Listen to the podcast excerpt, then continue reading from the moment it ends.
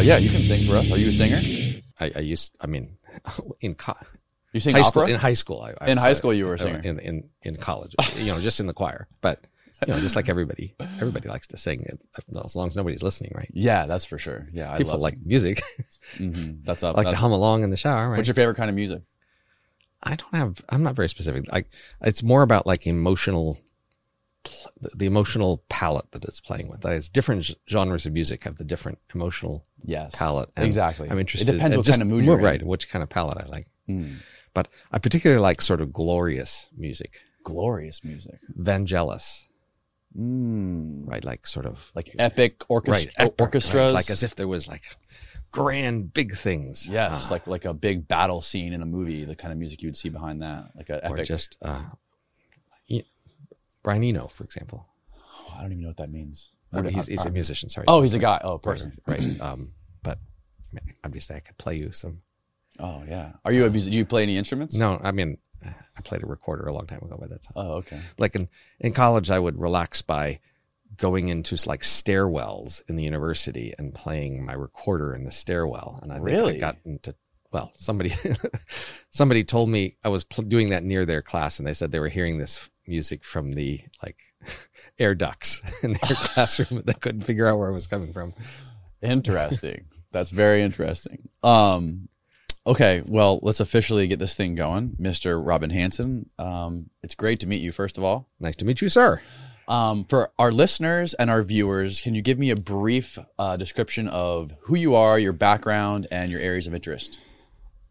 That's going to be hard because I've could- just been all over the place. I know you really have, um, but if you could give me some sort of a synopsis. So long ago, I started out in engineering in college. I switched to physics, got an undergraduate degree in physics, and then I decided I wanted to understand what the hell science was. So I went off to University of Chicago to study philosophy of science. But then I kind of answered the questions for myself and switched back to physics. And then I saw cool things happening in Silicon Valley and heard about AI and hypertext. And so I left school with two masters in physics and philosophy of science to go off to Silicon Valley, where I did AI research and Bayesian statistics as a job. And on the side, did hypertext publishing and a bunch of other stuff for nine years.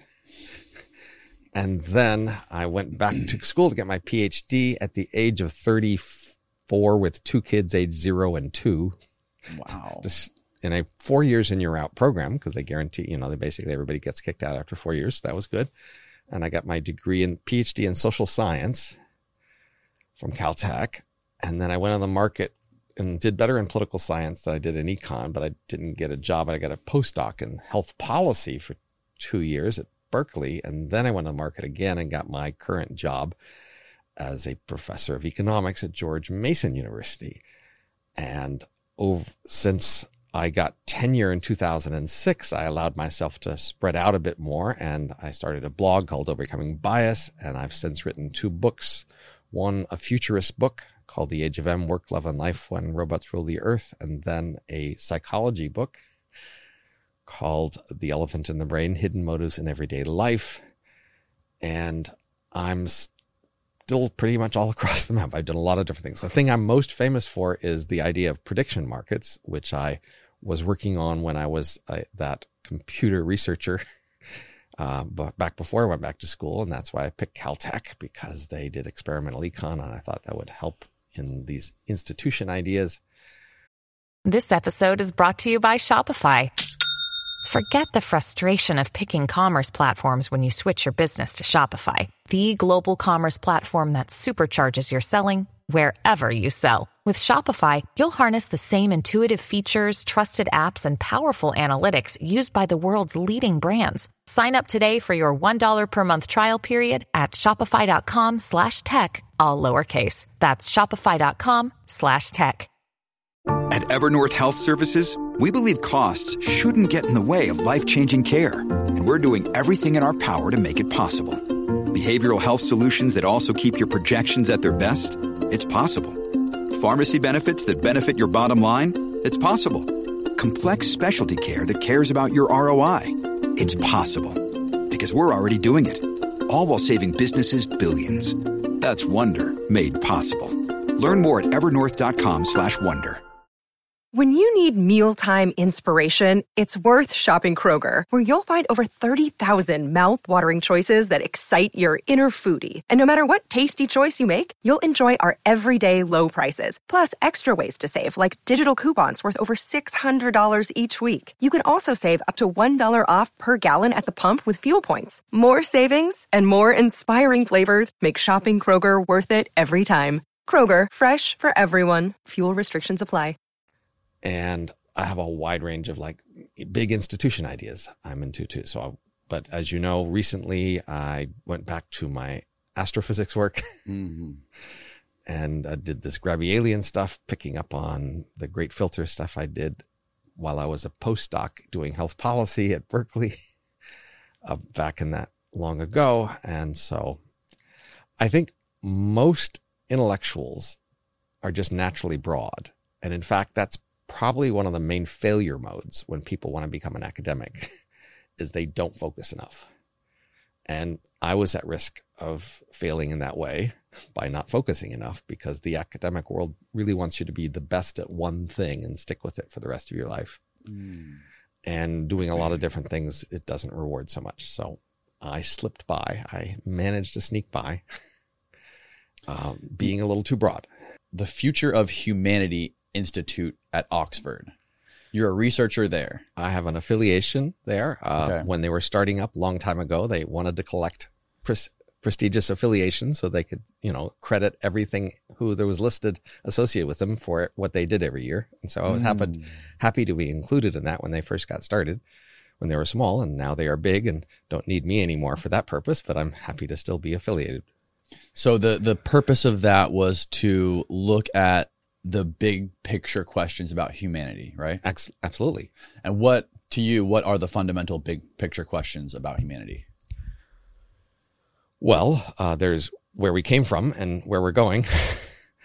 uh, so the future of humanity of course, focused on that future.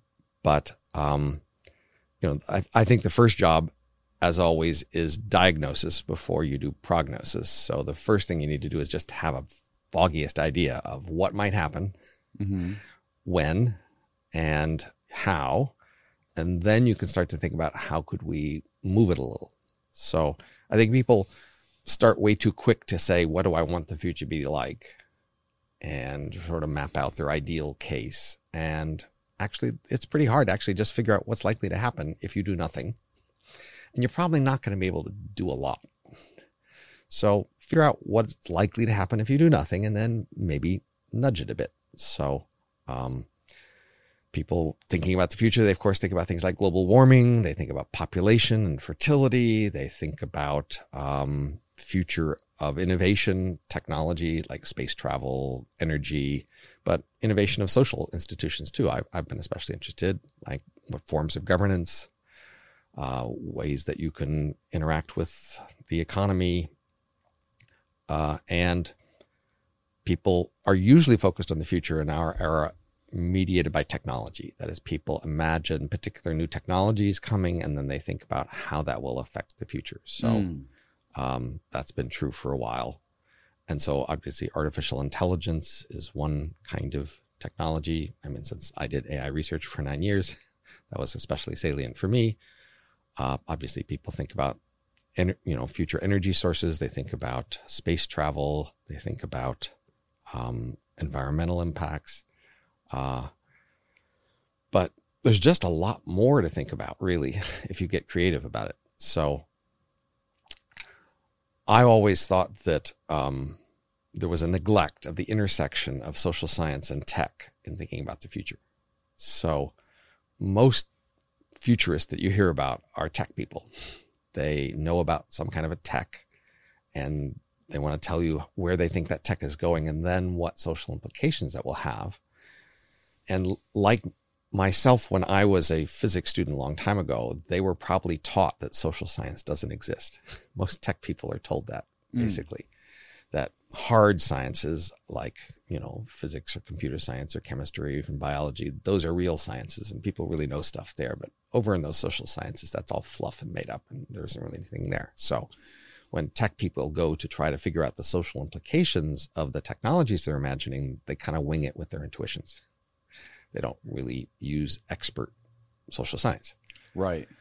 Whereas the social scientists who do understand social science, when they think about the future, they tend to be skeptical about all those tech projections. Right. They look at the world around them and they figure the technology of the future couldn't possibly be that different than the technology they see around them. And science fictiony projections, it must just be fantasy. So they don't really take seriously the tech and therefore they don't really project um, you know what future tech might be and then what the social implications are so there's this missing intersection right on the one hand we have tech people who can envision future technologies and on the other hand we have social scientists who can project social changes as a result of whatever perturbations come including technologies but they don't put it together much And that's what you have, what you do. one of the things I've tried to do. So, my highest, most meta level principle is to look for important neglected things. Mm. So, uh, you know, that's neglected there, right? You find a way that people are neglecting something that's important, and then you can have it all to yourself. So, what is the future of humanity and artificial intelligence? If we look into the near future and the distant future, there's a lot of people who have very dystopian views of how this might look. Um, what are your views on this? Are they are they um, dark or dystopian, or are they optimistic? So, first of all, in terms of ordinary artificial intelligence of the sort that most people see and have seen for a long time, of the sort that I did as a researcher, I see that as accumulating gradually, improving steadily, and having a long road still to go. So, um, that sort of process looks like it will give you plenty of warning before you have bigger problems to deal with. Uh, so we're a long way away from machines being able to do most everything humans do, perhaps even centuries. And, you know, as they start to become more capable, then they will basically take up a larger fraction of world income. Hmm. The, the key signature of AI getting more capable is you pay it more money instead of people. So because most income goes to pay people today, you can be pretty sure that people are the main valuable thing today. But later on, with time, we will pay more and more for the machines and the software because they'll be doing the important things. And then eventually they'll do most things. But there's a long way to go before that. And that process will be pretty gradual. That is, I don't foresee a sudden change where all of a sudden, you know, people, humans were doing, you know, half the jobs yesterday and next week they're doing almost nothing, right? That- But the scale, the, timeline isn't necessarily linear in a sense that the exponential growth of tech, the, the growth of technology becomes exponential, right? Like what we did in the last 100 years compared to the next 100 years will be extremely sped up. Well, um, I actually think you should think in terms of a log normal distribution over task difficulty, which is a, a mouthful, I guess. So the idea is the difficulty of tasks in automating is varies enormously. So, you know, they are spread across a very wide spectrum in terms of how difficult tasks are to automate. So, okay. you know, as you know, Moore's law for a while, you know, computers got twice as cheap every two years. Right. Um, but we didn't see an exponential displacement of humans from jobs, even as technology was increasing exponentially. Uh, that is, we've seen a relatively linear, steady displacement of jobs, even though technology is uh, increasing exponentially. Okay. And a way to understand that is to imagine there's a, a distribution for each job of how hard it is, how much computing power does it take to automate that job. And think of it in terms of many, many orders of magnitudes, right? So if it was a number like some jobs take one and some takes 10 and 10 take a hundred and a thousand and a you know, million and a billion. And that jobs are spread really far across this really wide range of difficulty. You know, so the very first machines automated some very simple jobs that people were doing. And then over time, as computers have gotten better and cheaper, we've been able to automate more jobs by moving up that spectrum. Like first it was the jobs that only had a difficulty of one, and then the jobs have 10, and then the jobs that have 100. But the idea is the range is, is really wide. Like there's jobs up at a trillion and a jobs at a quadrillion, right? And so that's why even as technology has been improving exponentially, the fraction of jobs that the machines do has not been increasing exponentially because the difficulty of job is just really widely spread. And at the moment, we are, you know, automating a new set of jobs that we couldn't automate 10 years ago. Mm-hmm. But um, we have just a little, still really a long way to go.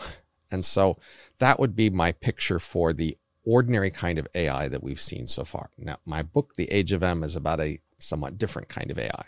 And that different kind of AI has more of a threshold effect where nothing happens until something happens and then a lot suddenly happens. Uh, and that's the idea of a brain emulation. So you have a brain in your head and it has a whole bunch of cells of different types, which are connected to each other with little wires. And there's a system by which when signals come into your eyes or your hand, it goes to the brain and they go, signals go through the cells and each cell takes signals in and sends signals out. And we could, in principle, copy that whole system in your brain and make a computer model of a brain like yours that has, you know, a substitute for each cell and a model of how each cell works that send, takes signals in and sends signals out that sends it to the other cells, just like in your brain. And if we could make a brain emulation of your brain, then it would behave just like you in the same situation. And that would be powerful human level artificial intelligence. We are a long way from being able to do that, but we will sometime in the next few mm. centuries be able to do that. And we might, I think, be able to do that before we can do other kinds of human level artificial intelligence. And this kind of AI has a threshold. That is, when we make this emulation of your brain, say we get it wrong, like the cell models are off or the connections are off. If it's wrong enough, it just won't work. It'll just be mush. It'll hmm. just be a mess. Yeah. But once we pass a threshold of it, the model being close enough to you, then it'll basically work. And so that's this threshold where brain emulations before a certain point, they're just not really valuable at all. And then after a certain point, they're really valuable. And then that would have more of a sudden transition into this world where brain emulations were cheap and common. Mm-hmm. And that's what my book is all about is what that world looks like. Have you ever seen the movie or the show Westworld on HBO? Yes, of course. Yes. Yeah, that is almost exactly uh, what Westworld is about, right? It's about a, a park. Can you explain? Right. Well, so the, I mean, initially it was a movie long ago when I was a kid. It was also a, a right. movie long ago. Right. Yeah. Right. And so the idea is it's an amusement park where there are robots to entertain the guests, and they don't really specify how the robots are designed. So, in fact, in the TV show Westworld, they also have brain emulations later in the show as a different thing. And so the, the robots in Westworld are not brain emulation robots, but they are AI that are very effectively similar to humans. So they present them as very human like AI. Right. Uh, even though they're apparently not designed that way. Uh, and and of course it's crazy stupid like a lot of fiction is if you could actually make those robots as they made them in that show you wouldn't mainly use them in an amusement park you'd use them everywhere in the economy i mean so the, the key thing is human workers are get more than half of world income so if you could have a substitute for human workers you can make trillions of dollars basically replacing human workers with it so the idea that you would just use that in an amusement park and nowhere else is kind of crazy. Well, the idea, uh, the, the main incentive for Westworld, correct me if I'm wrong, I may be misinterpreting it. It's been a while, but I believe the main incentive of it was to um, longevity, right? To to live forever, to be able to learn enough from these real humans that were interacting with them, to be able to copy them, to copy their minds, so when their uh, biological body dies, they can take that copy and put it in a, a cyborg or a so, so robot. There were three main lines of business that I recall from Westworld TV show. One, the the first main line of business was these entertainment of the amusement park. Right. Okay. A second line of business was they were trying to make uploads, and I believe they showed that as failing. That is, they just didn't work. And then the third secret line of business that they reveal later on is that they're watching the visitors to the park very closely and therefore learning to predict human behavior. And somehow the idea is that the val- that was much more valuable than just having human level robots. Somehow because somehow you could market to them, right? You could send them Right, advertisements and predict what they do. And so in the later seasons, they have these big spherical computers that are Yes. predicting the world. What, what will everybody yeah. will do, right? As if that was some enormously economically valuable thing compared to the robots, which that seems crazy because like people predicting future behavior that the moment that doesn't command much income in the world. There's not a lot of demand for that. There is some, but it's not that big. But people working, there's a huge demand for that. The world is full of people working. And if you can substitute for people working, you can make trillions. I don't think you can make trillions just because you can predict what TV show somebody will watch next or which way they will turn on the street. There's just not that much money there, but it sets up this dystopian thing. Oh my God, you know, they can predict what I'll do. I just feel uh, dehumanized now, right? So the show went for this emotional threat of you feeling threatened by the fact that a machine can predict you as the emotional anchor of the show, as opposed to these machines can take your jobs. Right. It's more of like an advertising type thing, right? Like Right. they can predict that they can make money with advertising to you or selling right, which is things tiny compared to to work. work. right? Like advertising Labor. is like two or three percent of GDP, right? And whereas work is like seventy percent of GDP. Oh wow. Right. So you know, if you can, if you can take over the advertising industry, you can take over the work industry. Take over the work industry. Right. Would is that do you imagine those little uh those little um pearls they called them? Do you imagine is that like a a realistic uh physical form of what a brain uh, No, might be uploaded to? I mean, that's just to have a dramatic physical thing to look at. I mean, obviously, Okay. almost, almost all computers these days have wires by which they transfer files by wires from one computer to another. Mhm. Sometimes when they want to like send a file physically, they have them on a tape and they mail them. But I Mhm. mean, the fact that they have these little shiny silver balls doesn't make much sense. Mhm. But that's not forgivable because that's also not terribly wrong. I mean, you could do it that way. Yeah. not that you would. it seems um like we're at least beginning one of the first steps towards that with well, for example the neuralink that elon musk is producing that is directly interfaces with the brain i mean it's essentially like a, a super evolved version of the iphone you know but it's in your it's actually attached to your brain you would think about things and be able to communicate without speech in principle, it would just have a higher bandwidth. Right, exactly. Your brain could talk to a machine and back for with a higher bandwidth. So, Mhm. I mean, obviously, bandwidth is valuable. The key question is for what? What Mhm. is exactly the value of high bandwidth? So, well I mean, you, yeah. your, your brain was designed for high bandwidth through your eyes, say, Mm-hmm. and ears, right? So your brain really wasn't designed to take high bandwidth input in through other channels. That is, your brain, you know, has a whole system there for what it's where it expects to get input, and then has a whole system for processing that input. So it's not obvious that we can actually usefully give your brain a lot of input other than through the input channels it was designed to take. Interesting. Yeah, because I always think about it. The first thing I, that I think about when I think of things like Neuralink is being able to, like, the advantages that you would have o- over Right. other human beings, like being able to, for example, download a book into your brain and know it in 30 seconds, or you know the the bit the advantages Well- you have in the economic world if you had So that technology. That would be hard. So the brain emulation scenario is a scenario where, you know, you equivalently have Neuralink, you know, easy because they're just on computers anyway. So it would be easy to send information in. Uh, but it's not clear you could just, you know, download a book and they would know it because that requires that you restructure the brain. So, um, oh, how so? Well, um, you know, so if you if you imagine like having files on your computer, you could download a movie and then the movie's on the computer, and if you hit play, you play the You movie. need software, Right. But if you have a large, say, a library, right, uh, a large library full of books, and now you want all those books to reflect some new insight in math, right? You, you don't just like put the math book somewhere in the library. Right. All the other books don't update on the math book sitting in the library. Right. You'll have to get all the other books to change in response to this new thing you know so that they've integrated into the rest of the books, right? So taking any large library and getting it to reflect some new math insight would be hard, would be time consuming. You'd have to go find all the books that actually are re- related to that, Right. understand them, and rewrite those chapters in order to reflect the new insight that you were trying to get in. Right. That makes that makes perfect sense. Um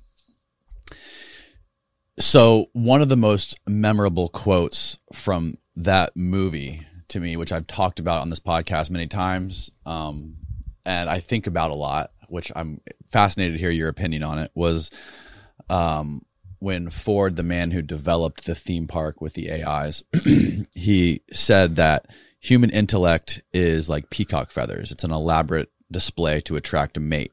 All of the best of Mozart, all the best of Shakespeare, the best of Michelangelo, even the Empire State Building, um, just an elaborate mating ritual. Um, and maybe that all the things that humanity has accomplished doesn't even matter because it was done so for the basest of reasons. Even the peacock can barely fly. It lives in the dirt and it picks inse- it picks insects out of the muck. What are your thoughts on that quote? I, I do expect that peacock feather kind of drives were an important drive in human mind evolution, but it's also clear that human minds are spectacularly capable compared to most other animal minds. I mean, it's clear that human civilization, together with human minds, has been able to accomplish amazing things. Now, it could be it's only accomplishing them with 10% of the brain and the rest of the 90% is peacock feathers, but still, something in there is amazingly capable compared to all the other animals. Uh, that, that's just obvious. Yes. So then you, you might want to understand like which parts are which. Try to disentangle the fundamentally, you know, more useful parts from the others, but certainly something in there is useful. But the brain is huge, so it could well not be most of it. Mm-hmm. Well, it goes back to the main, uh, one of the main or the main theory of your book, uh, the elephant in the brain, right? Where there's uh, explain what the that that book is and what the the basic idea of it is. So the idea is that you are wrong about why you do many things. Right. That is, if I ask you why you do most of the things you do, you'll give me a reason. And it turns out most of those reasons are wrong. that is, it's the reason you have in your head. It's the reason you can sort of explain and justify. And to some degree, your behavior is ri- driven by that thing, but not mostly. Mm. Um, so, but most of the things you are doing instead, the motives you have are reasonable motives to have. They just don't look as nice as the motives you'd like to point to. So, for example, uh, you go to school not to learn the material because you don't actually learn much material. You go to school to show off, to show that you are capable, and also to sort of learn sort of modern workplace habits. Um, you go to the doctor not to get well, but to show that you care about people and to let them they show they care about you. You vote not to help the nation do better, but to show your allegiance to your political tribe. Each of these things is a useful function for a social animal. Uh, it's just not the function you claim. Now, some of these functions are more zero sum or have waste at least. So many of these functions that you don't like to admit that you're not really aware of are showing off. And showing off is often wasteful. Like going all those years to school just to show off how smart and conscientious and conformist you are is a lot of waste. but it's not all waste. Um, it is important for people to be able to judge who's how capable and to sort them into different kinds of tasks and roles based on knowing about their features. And, you know, large social worlds, we do need to show and judge loyalty. and a lot of these signals are to show and judge loyalty. So, um, like the, the peacock feathers are just showing that you can put up with the feathers. that is, you have enough, you know, other capabilities that if a predator comes after you, you can usually survive, even though you're carrying around this big wasteful set of feathers. but those feathers aren't really useful for much else. Um, but a, many of the capabilities that humans have acquired that we show off are actually more useful for other things. Now, maybe evolution just got lucky and didn't realize how useful they would be, but clearly something in the human brain, the, the capacity the human brain has, has allowed us to do enormous things compared to most animals. And Like so, acquiring wealth would be an example of something that would be impressive and is also has many other right, benefits for it. exactly, sure. or language. So, for example, most people use a larger vocabulary than they really need to because they show off how much they know through a larger vocabulary. Uh, and I noticed I used the word vocabulary instead of just saying you know many words. So I was showing off that I had a bigger vocabulary. But words are useful. So uh, you are learning things like that. Many, you know, ancient societies, people who are rich, what they show off by getting things from far away. Mm. Strange, you know, things that local people wouldn't have, that they would have an unusual thing, and that encouraged trade and long distance travel, interactions. Um, war has actually been one of the largest drivers of innovation over the last 10,000 years. War is terribly destructive. Nevertheless, the drive to improve war technology has, in fact, you know, driven a lot of technological improvements. Right. So the, the key thing is once you open some new territory of learning and expanding, even if you're wasting most of your effort there, the remaining effort can just produce huge returns. Hmm. Yeah, one of the most absurd examples I've thought of uh, when it comes to the idea of the elephant in the brain is is Elon Musk. You know, you think of him as this just crazy, flamboyant, you know, the richest man in the world, and he also builds rockets and wants to make uh, our species interplanetary. Or does he? Or does he just want money and women? I'm not sure I care. I'm not sure I care. Right. Because at the same time, at the, whether that is his drive or not, the things that he's accomplishing are valuable and important, are very important to us. I mean, I think if you're going to pick one person on the planet today that you want to be really impressed with, with what they've accomplished, uh, it would have to be him. Hmm. That's true. So, you know, I have to give hats off. I mean, he's, and he's going on to accomplish more things, no doubt. Many of them will fail, but, Mm-hmm. um, but yes, we, humanity is on a tear and we have a bright future ahead of us if we so choose, even if we are now wasting enormous fractions of our civilization on peacock feathers. and, and in some sense, that makes the prospects even brighter. If we could cut the waste, we could get even more. Right. Simulation theory. How far do you go into simulation theory in your books and what what are your estimations of the probability of simulation theory? So many decades ago, the idea that we might be living in a simulation was a common theme on some of the mailing lists I was on.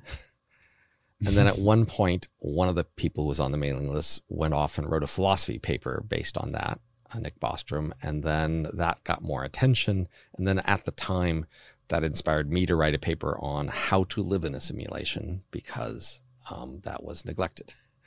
So there, there are many of these topics where, again, people want to mainly focus on the technology itself, when it might happen, is it possible, and they rarely they neglect the social implications. So I thought, let's just think about the social implications of a simulation. I.e., if you were living in one, how should you live, you live your life differently? But uh, and so I do have you know that paper on that. But um, the key idea here is that um, in the future, things like brain emulations will be possible.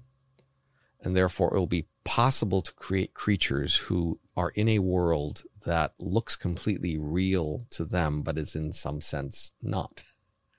It's fake. So, like Right. in the movie The Matrix or things like that, it will be possible to make such creatures. And some of those creatures would be set in a world like the past of that world.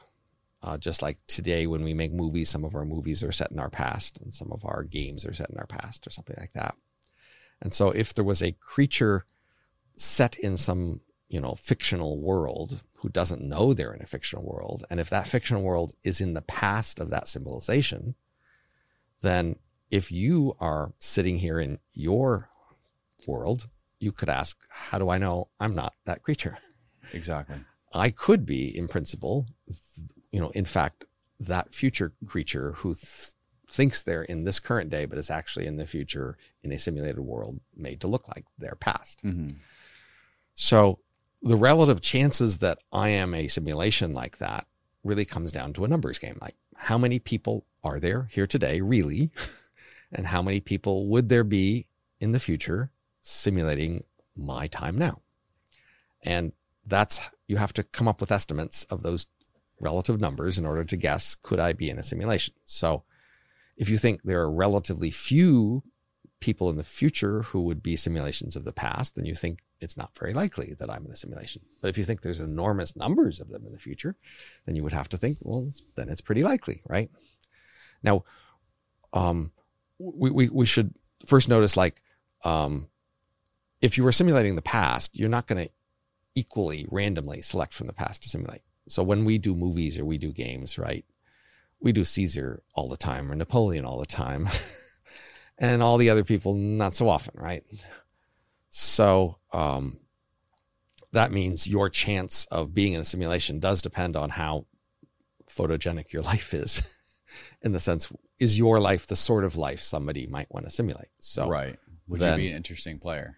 Right. Or, or are you a famous person? Did you have a big impact on the future? Right. So, so we'll often pick famous people in the past who we see as having had a big historical impact as the people we simulate in our past when we do novels or games or things like that. So then, you know, that would modify your estimate for yourself. If you are a random person, that's different than if your life seems to be especially good story uh, especially story that the future might. So Elon Musk himself should assign a higher probability than the rest of us to living in a simulation because it would be more likely somebody would simulate his life compared to ours. right. Okay.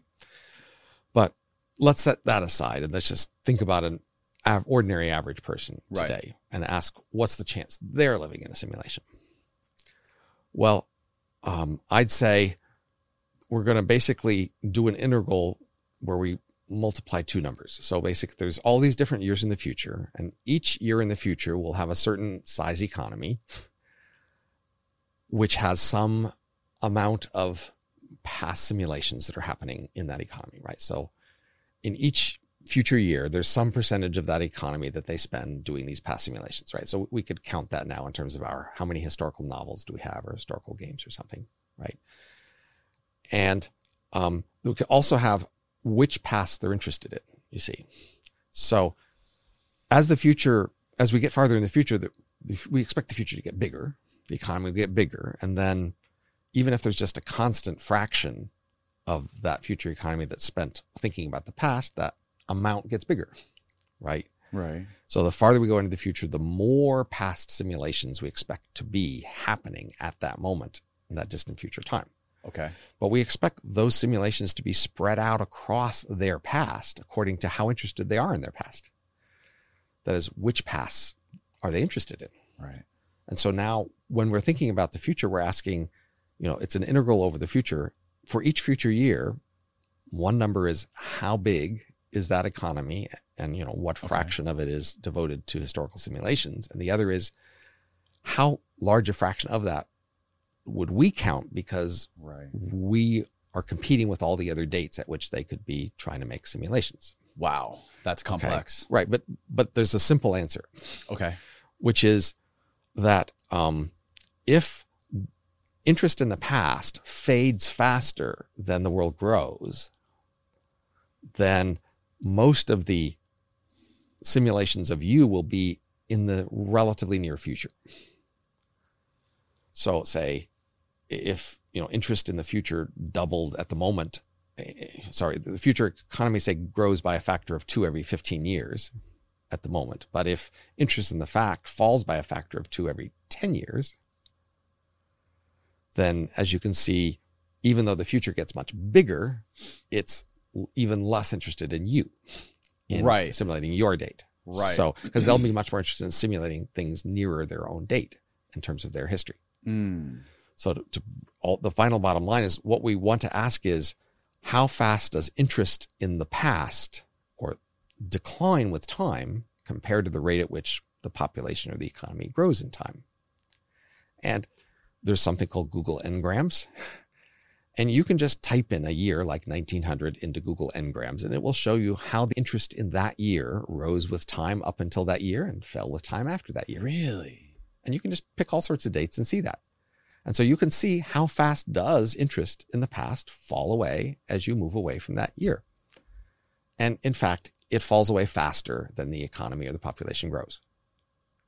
But there are certain years that are way more interesting than others. Sure. Certain times in history, like the ancient Egyptians, when the pyramids were built, Sure, or World right, War right. II. But we're just trying to do sort of the overall average first, right? okay, okay, So the overall average seems to be that our interest in the past fades faster.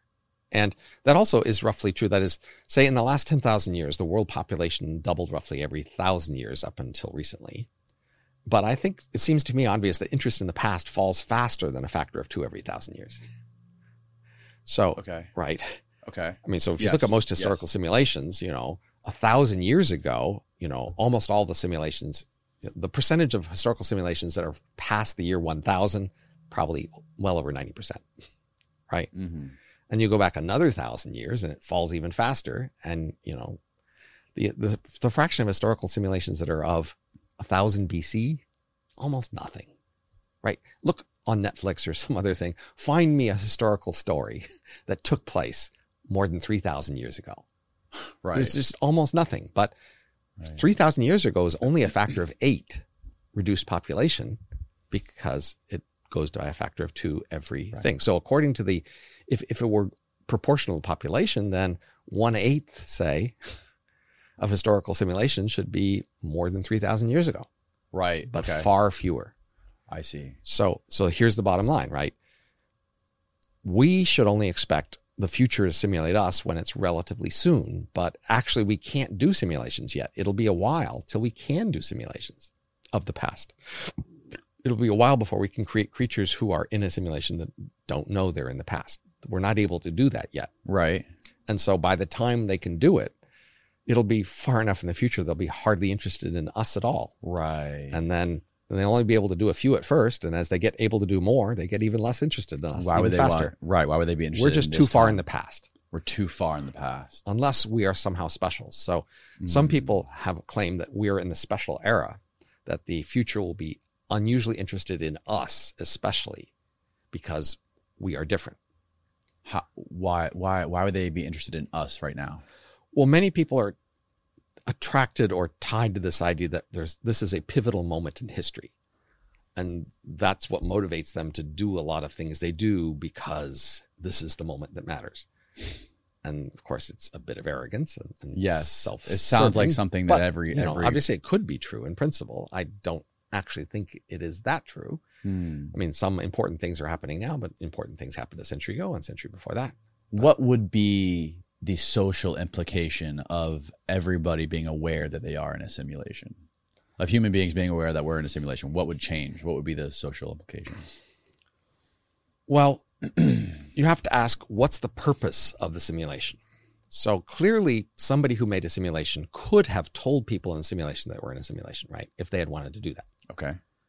So clearly, they didn't want to do that, right? Right. So if people in the simulation figure out they're in a simulation against the wishes of the people who set up the simulation, the question is, what can the people who set up the simulation do in response? And they have Mm. enormous powers to deal with that. So I don't think they're actually going to suffer that problem. So they wouldn't let us allow us to figure it out. if they don't want to. It doesn't seem like they want to, unless they want to do a simulation of a world that finds out and see what they Okay, do. But okay, that's right. you know that's going to be a kind of unusual, special thing to simulate. No doubt they do that sometimes, but not very often. Right. So one of the main things that you can do in a simulation is you can sort of have noise and error in how you do the simulation. And then if something happens that wasn't supposed to happen, you just back it up and you do it again right. So simulations don't have to just run forward.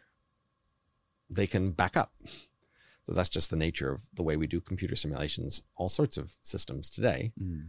So that means if Restart. there's anything you don't want to have happen in a simulation, it's relatively easy to prevent it. That is, you if you see the thing go wrong, then you stop, you back it up, and you erase, take that. You know, you you change something, and then you roll it back forward, and you keep doing that until you get the thing you wanted. Right. Right. That makes sense. So Huh. you know, if you're in a simulation, you are very much at their mercy, and you will not know things they don't want you to know. What if they did want us? What if they did decide to let us know we were in a simulation? Well, then we're in a simulation where they want to find out what happens when they let us know. And of course, they will try that different variations on that. And then, you know, they will see the different variations. Wow. That's fascinating.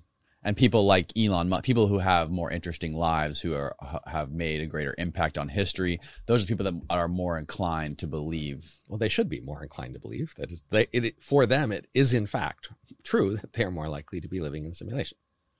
Right. the Great Filter. What inspires you to write this paper on the Great Filter? Uh, I believe you collaborate collaborated on it with a few people. Is that right? And then, what is the basic idea of the Great Filter? This episode is brought to you by La Quinta by Wyndham. Your work can take you all over the place, like Texas. You've never been, but it's going to be great because you're staying at La Quinta by Wyndham. Their free bright side breakfast will give you energy for the day ahead. And after, you can unwind using their free high speed Wi Fi. Tonight, La Quinta. Tomorrow, you shine. Book your stay today at lq.com. Another day is here, and you're ready for it. What to wear? Check. Breakfast, lunch, and dinner? Check. Planning for what's next and how to save for it? That's where Bank of America can help. For your financial to-dos, Bank of America has experts ready to help get you closer to your goals. Get started at one of our local financial centers or 24-7 in our mobile banking app. Find a location near you at bankofamerica.com slash talk to us. What would you like the power to do? Mobile banking requires downloading the app and is only available for select devices. Message and data rates may apply. Bank of America and a member FDIC. So the Great Filter is something I did over 20 years ago, 25 years ago almost now. And in 1996, right? Started. And that was about just reframing the great, uh, what they say, Fermi's question, where is everybody? Uh, so we look up in the universe and it looks empty and dead. And we look at our future, we see this prospect for us to be lively and invisible. And there's a bit of a conflict here. Uh, we don't see around us the things we expect to be in the future. So I reframed that question, just asked a different way. And I said, well, big visible things of the sort that we hope to become soon, they will have to appear by going down a path. They start with simple dead matter early in the universe, and then they're on a planet, say, and life appears, and then life goes through stages, and eventually it gets to our stage, and then eventually it goes from our stage onto this big visible stage. And going down that path, it must be very hard to go from the beginning and get all the way to the end by this point in the history of the universe because almost nothing has done it. So that would be to say there's a filter on that path. Mm. Things start in at one end of a pipe and almost nothing comes out the other end of the pipe. Right. Because look, this whole universe started on the pipe. Every piece of rock anywhere could have started down this path to evolve life and spread. But we're the only thing we can see uh, that's you know farther down the pack, and we don't see anything that's farther beyond where we hope to be. So the, that's the claim that to get all the way to where we hope to be is very hard. There's a very large filter between you know that final destination and the er, initial stage of simple dead matter. And when you say filter, what specifically are you referring to? Like, what would a filter be? What what give what's an example of a filter? Well, so you know, you could have a planet where it never evolved even life in the first place, right? And then it failed to pass that first step. And then you could have some place with simple life, but didn't become more complicated life, like with sexual reproduction, say, mm-hmm. or photosynthesis, or you know, a whole a whole bunch of multicellular thing, right? So on Earth, life went through a bunch of stages, and we could say each stage, when it made a key change, it passed through a filter step. It succeeded in accomplishing something that maybe most planets never do. And that's the great filter is the difficulty of going all the way down this path to the place where we are now and then on forward. So the fact the universe looks dead and empty says that filter is big. And it also raises the question, how far along the filter are we? Because we're not all the way. And so clearly it's a huge filter. And even if just a small fraction is ahead of us, that says bad news about our future a small fraction is ahead of us. What is it? What do you mean by that? So it could be say the, the total filter is maybe 10 to the 24, for example, like only one planet out of 10 to the 24 ever re- becomes, reaches advanced life that okay. becomes visible in the universe. Well, it could be that we've gone through 10 to the 22 of it so far, and we only have 10 to the 2 left. But that would still mean we only have a 1% chance of getting from here to that final destination that is 99% chance we won't, probably by dying. Hmm. which is kind of scary. Yes. Um, what are the chances that we've already made it through a fil- the great filter? Well, that's again about how much of it we have passed. So, um,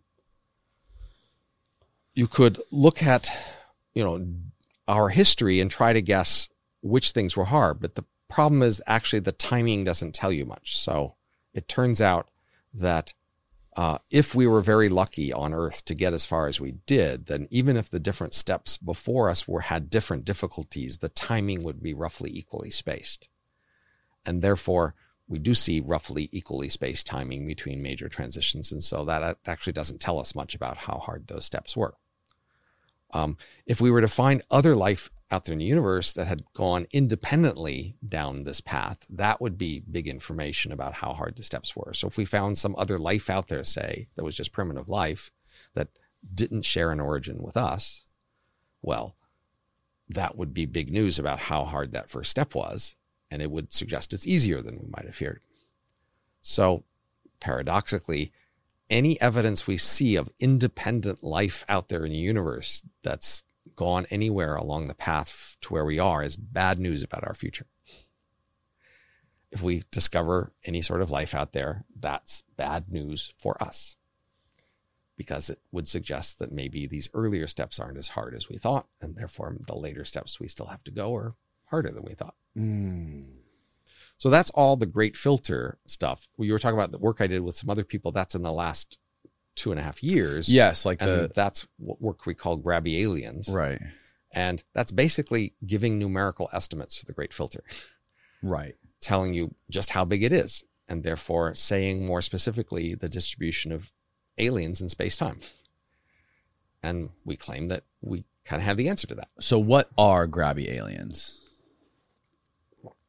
So there's two kinds of aliens in the universe the kinds you can see and the kinds you can't. So we just postulate there are some kinds of aliens that would just be pretty obvious. That is, they started somewhere, but then they expanded and kept expanding. And in the volume they expanded to do, they changed things. They did stuff. We don't know exactly what they'll do, but just like humans and life on Earth has changed stuff for it ever it goes, they would change stuff. And if they do that to a big enough volume, they would be noticeable. And so we can think about what our data says about the obvious ones in, a much easier way than we can about the other kind, the quiet ones. So we can come back to the quiet ones, but we're first going to focus on the big obvious ones. Okay. And you know, the, a little bit closer. and the key point is we don't actually see them, right? they would be big and obvious, and we don't see them. But right. If we think carefully, we can figure out a lot about what that implies. Might not realize that it says a lot that we can't see them. So, what we have is a three parameter model of where aliens are in space time, and each of the parameters can be fit to data. And then you kind of need to believe this model to explain why we're so early in time, which is one of the key data points, our current date. And so, you know, I'm happy to walk through if you want. Yes, absolutely. Each, each of these parameters. and Austin, how you should uh, be able to pull up some sort of graphics that represent this uh, this concept and this study. Um, yeah, let's let's go through that. We are here at 14 billion years into the history of the universe. Um, that sounds late. 14 billion years is, seems like a long time, but it's actually pretty early. The average star will last for 5 trillion years. Now, the peak of star formation in the history of the universe was like 4 billion years after the initial. So we're well past the peak of star formation. But most stars will last for trillions of years. And so we are early in terms of when most stars will exist. And, um, and we have a simple theory of when advanced life should appear that says that the most likely time for advanced life to appear would be much later in the history of these stars. So I, I've told you about how life on Earth had to go through a number of difficult steps Yes. and that Earth is probably lucky in having gone through all of those steps in an unusually short time. That is, most planets out there never get to our point before that planet ends, or Right. certainly by now in the history of the universe. So that suggests that um, it's just hard to do each of these steps. And perhaps each of the steps just has a crazy long expected time, but that our planet got lucky. So, an analogy is cancer. In your body, you have many billions of cells, and to produce cancer, a cell needs to go undergo like six different mutations in that same cell in the entire history of your life. Now, these mutations are so unlikely that most of your cells never have any of these mutations, and only a few have a couple of them. But by the end of your life, typically one of them will get all six mutations. And that's analogous to all these planets in the universe who need to go through a bunch of steps to produce advanced life. And most of them never even get to the first step, and hardly any of them get to, you know, four steps. And maybe our life got through all six steps to get to where we are before the deadline of life closing on the planet Earth. So that's like a cell in your body getting cancer before the deadline of your Right. lifespan ending. In other words, planet Earth has developed malignant cancer. Right. Although this cancer is great. Depends on how you look at it. Sure. Uh, But I'm going to take that stand. Like, life, this, this life is great. But uh, so what we know is that the chance of you getting cancer as a function of time goes as a power law in time, where the power is the number of these mutations that have to happen. So typically around six. Okay. So you are far more likely to get cancer near the end of your life than the beginning. It's not constant in time. The chance just increases dramatically toward the end of your life. It goes as this power law of the power of six of time because there's roughly six mutations. Okay. So similarly for planets, if advanced life like us is going to appear on a planet like Earth, it's not equally likely to appear at any moment in the history of that planet. It's far more likely to happen near the end of that planet's life. And it actually seems like there's roughly six hard steps that need to happen on a planet like Earth for us to produce life at our level as well. So that means uh, on over time, the chance of advanced life increases with time. Right. Now, uh, but longer lived planets, uh, they've got a lot more time for all these hard steps to go in. And so the actual chance of life appearing on a longer lived planet also increases by this power of, of six. So we are a planet with, say, 5 billion years long, life. And say the typical planet out there will have 5 trillion years of life. That's a factor of a thousand more. And if there's six of these steps, the chance that life would appear on one of those planets till the end of its life compared to our planet at the end of our life is a thousand to the power of six or 10 to the 18. That is, it's crazy unlikely for life to appear on a planet like ours so early in the universe compared to on a longer lived planet later in the universe. So there's something wrong with this analysis because our Yes. analysis is saying we are just crazy early. Sorry, pull that thing just a little bit closer Sorry. to you. You can you can adjust. You can pull it like this. Pull it closer. There you go. So we're just crazy early compared to when we should expect life to appear. But the key assumption we made in this analysis is that the universe would just sit empty and wait until we appeared. And that's the assumption we're saying is wrong. So what's actually happening is life is popping up and appearing in various places in the universe, advanced life, and then sometime it becomes grabby, it, it becomes visible. And when it becomes grabby, it, it expands at some speed. And then these civilizations appearing at different time expand, and then their expanding waves eventually meet each other. And then at that point, the universe is full of grabby aliens. And then it's too late after that for life like us to appear. So there's a deadline in the history of the universe. First, the universe starts out empty, and then advanced life starts to appear, and then it expands, and then fills everything up, and then too late. You can't appear anymore. Mm. And that's the explanation for why we are here so early in the history of the universe. We are now at a period where the universe is filling up with aliens. And in a billion years or two, it'll be all full. And we couldn't appear five trillion years in the future because it will have long since been full then. So we are just extremely early compared to other solar systems and Well- other. We're, we're extremely early compared to when we would have appeared had the universe just waited empty for us. The universe is not waiting empty for us, is the key point. There's a deadline, and that's why we're appearing so early. Mm. So that's the first thing to say is this is why you need to believe in this theory is that we are crazy early otherwise. You have to believe there are aliens out there and they are filling up the universe right now. And in fact, right now, roughly half the volume of the universe is full of alien civilizations that we can't see. And in another few billion years, it'll just all be full. And we have, we may well soon join them, i.e., going out and expanding and becoming a grabby alien civilization. So this model of aliens appearing has three key parameters. The, there's the, first we're going to assume they just appear at random places in space on the large scale of the universe. The universe is pretty similar. They just appear in a random galaxy, say.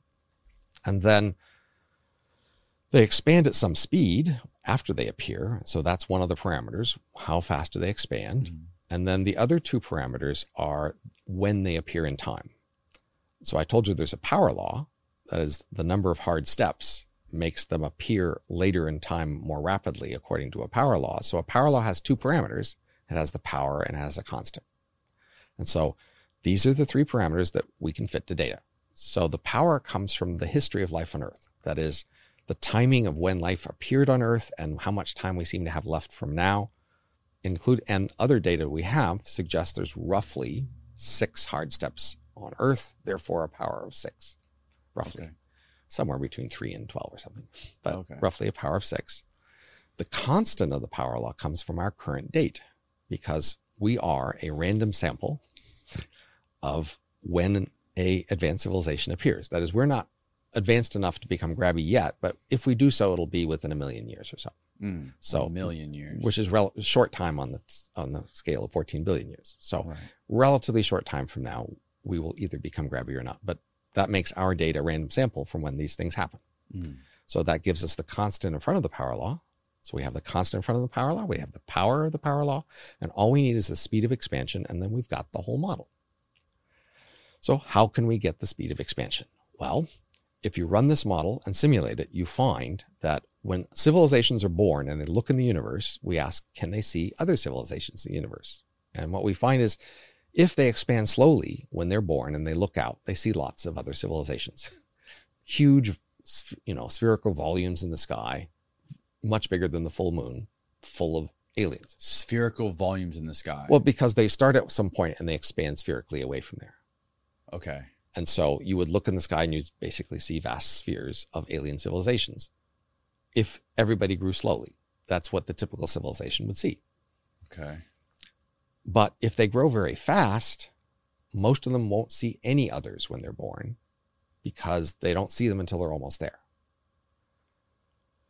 Because there's a selection effect, you, you couldn't appear within the volume of a different alien civilization because they would preclude you. That is, if they had born and using the volume, you would no longer be able to evolve there, uh, at least if they so chose.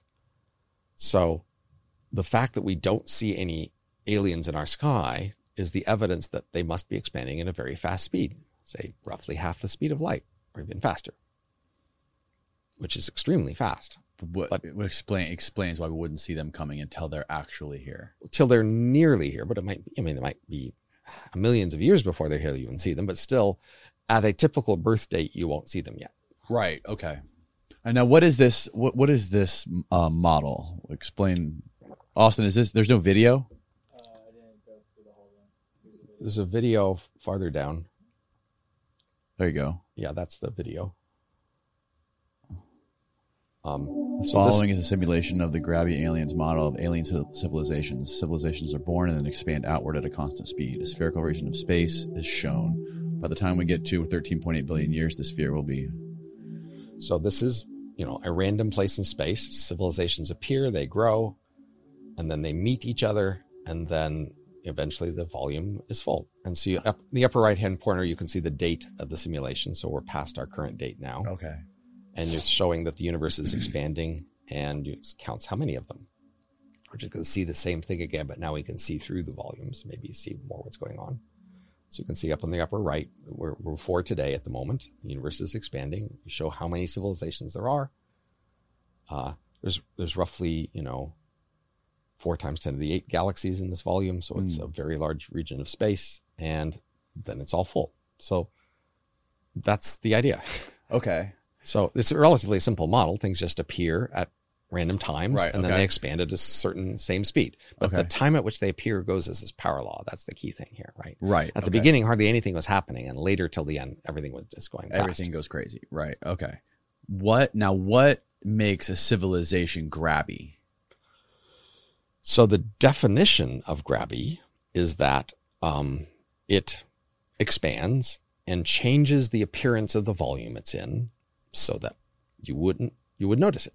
That's the key idea. Now we could ask why would that happen, and you know, in some sense, you could just imagine it's like life on Earth. Just once there's some competition of different parts trying to colonize things, eventually it all gets colonized. Um, we will, in our future, perhaps face a choice to become grabby or not, and that may illuminate better the issues involved. So, if you just imagine technology just arbitrarily getting improved, then eventually people could leave here and go places, and eventually they would then, you know, compete to grab things. And when they grab things, they'd use them in some way, and then they would change them. And that would just be a naturally way that they could become grabby. Of course, they have to be capable enough to actually do interstellar travel, Right. which we are not yet. But, you know, within a million years, it seems like we would. Yeah.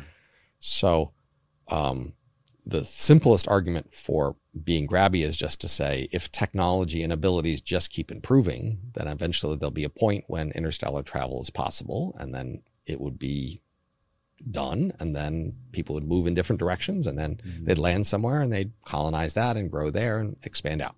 So, mm. just in the way you know life expands across the Earth, when it's possible, then it would life would expand through the universe. Mm-hmm. Now, of course, you know, there's that prerequisite. You have to be advanced enough to be able to do interstellar travel, and then you have to not be dead at that point, Right. That's important. and you have to allow it. So, I actually think it's not clear what fraction of them will allow. I think there may be, in fact, most civilizations don't allow it. Uh, that's a plausible possibility. But even so, the universe is big enough that some of them will. Mm. And so the, the grabby aliens model. So the key idea is you, you start out as a quiet civilization and then eventually you have the choice to become loud. And there's this key question of the ratio between the quiet and the loud. What fraction of quiet eventually give rise to a loud? And that fraction matters for two different things. One is our future. If say only one in a thousand quiet become loud, then until we know otherwise, that's the best estimate for our choice was that only one in a thousand chance we would become loud. And the ratio also matters for SETI, the Search for Extraterrestrial Intelligence.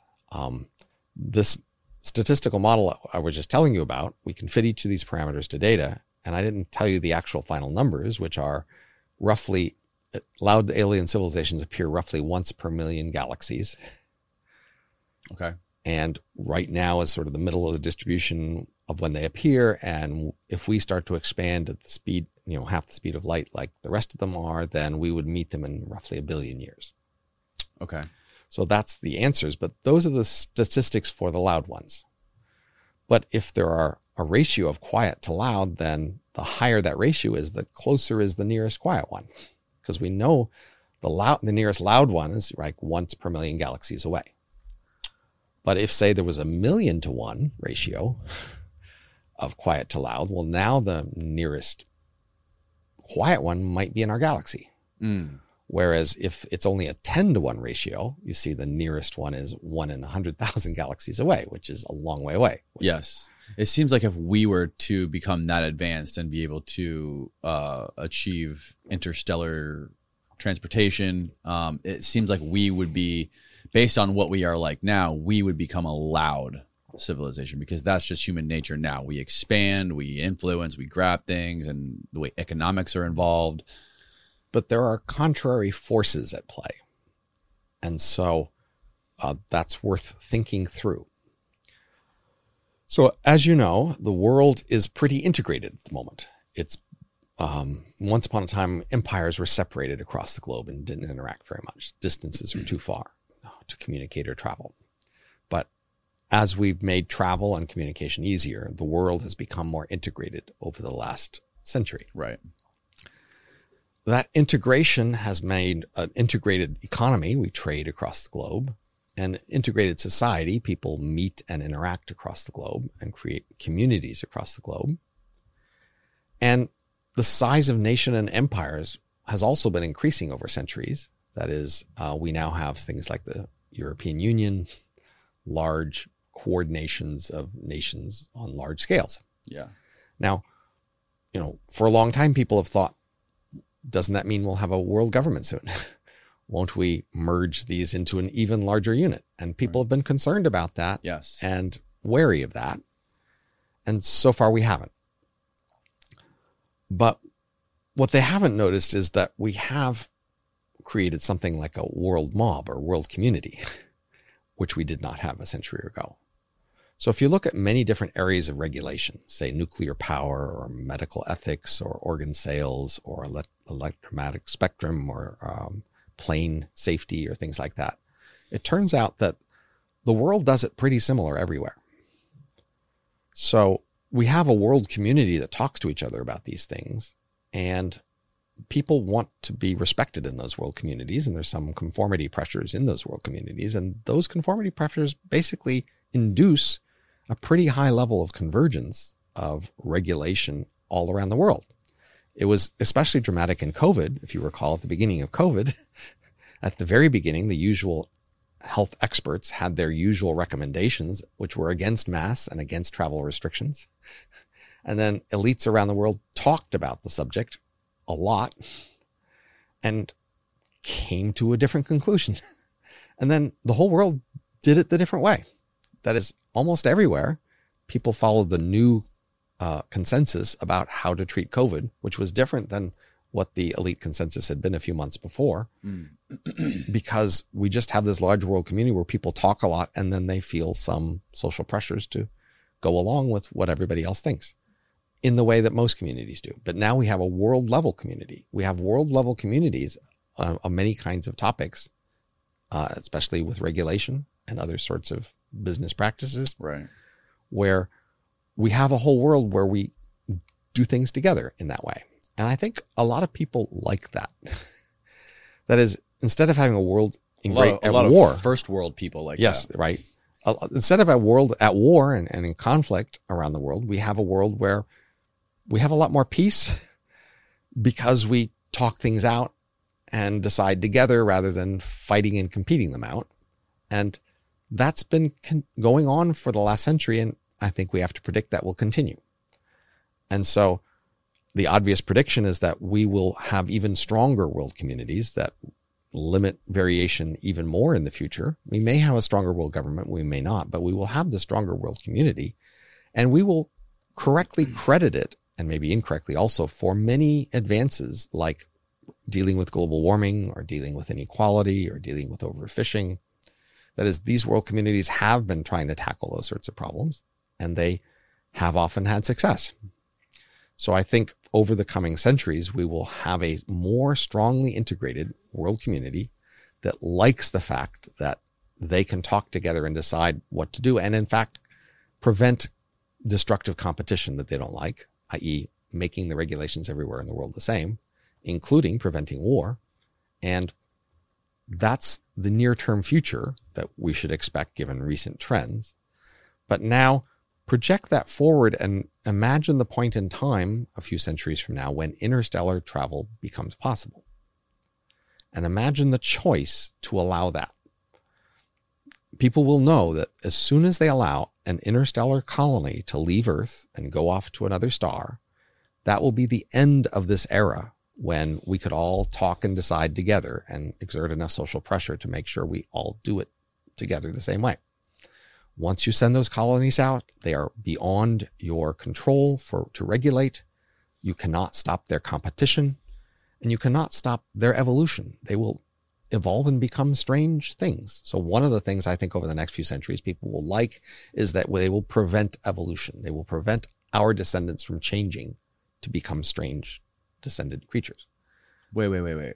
Explain that again. That last part. How would they? Why would they want to stop evolution? Why would they want to stop us from evolving? So you're saying they would want to stop us from becoming different? Yes. So we've, I mean, as a futurist, there have been many conversations over the last few decades about the possibility of, say, genetic engineering Okay. or other sorts of changes to people, including artificial intelligence. And a consistent theme is a fear, even horror, of the changes that might happen and the ways that our descendants might be weird. People have been pretty against allowing substantial genetic engineering to make our descendants genetically different. They are wary of allowing AI descendants to be mentally different. Uh, and they are often just wary of, say, population competition. That is, people have often been worried about over, worried about overpopulation. And one of the fears they've had is that even if most places limit their population, the few places that don't eventually dominate the population. And so people have wanted to and talked about having regulation of fertility to prevent overpopulation, which is competition by population size. Okay. So all of these themes together are showing a wariness of allowing evolution, of allowing our descendants to become different from us. That is, we are human in a certain way and we like being human and we are wary that our descendants might just not be very human. They could have very different mental styles that are in conflict with ours. Right. And that scares people. But Right. when we have this world community, they will just stop those things that they don't like, right? Right.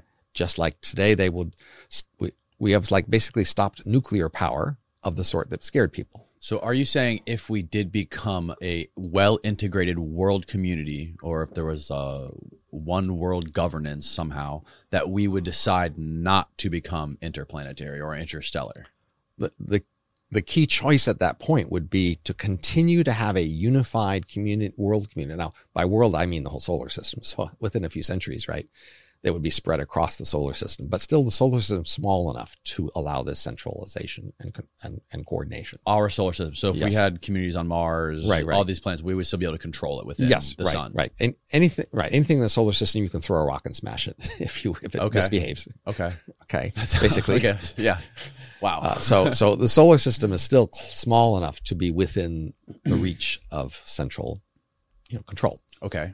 Um so, if we continue to enjoy this world community by which where we have reduced war and conflict and harm, harmful competition and you know things we are scared of like genetic engineering or nuclear power or whatever by having this global community that agrees on what things to stop and then at one point we have the choice to send out an interstellar colony and we know the consequences of that that will be a hard choice i predict that is the consequence of allowing interstellar colony is that we no longer regulate behavior out there. We'd be just letting go.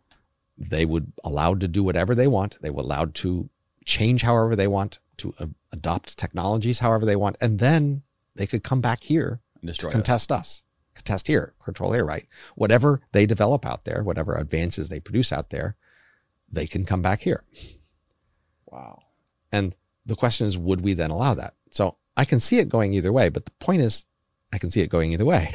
Right. it's not a crazy thing for people to want to do to enjoy to continue their community that they understand and like versus allowing strange evolution and competition and perhaps fierce unchecked competition Right.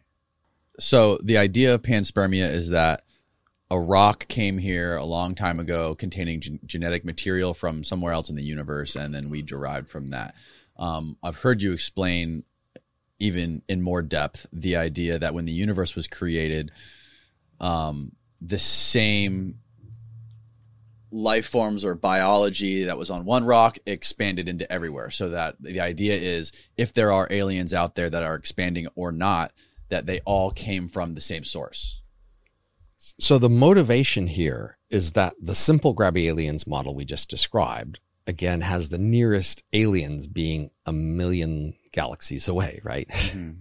Once per million galaxies. So it has almost no prospect of any aliens nearby under that simple model. But you might ask, well, but couldn't there be aliens closer than that? Might that not make sense And you could ask me, try to come up with a story where that makes sense. And then I realize I can. As the simple model has things appearing independently, randomly, and independently. But what if they appear in a correlated way? What if clumps appear, appear together?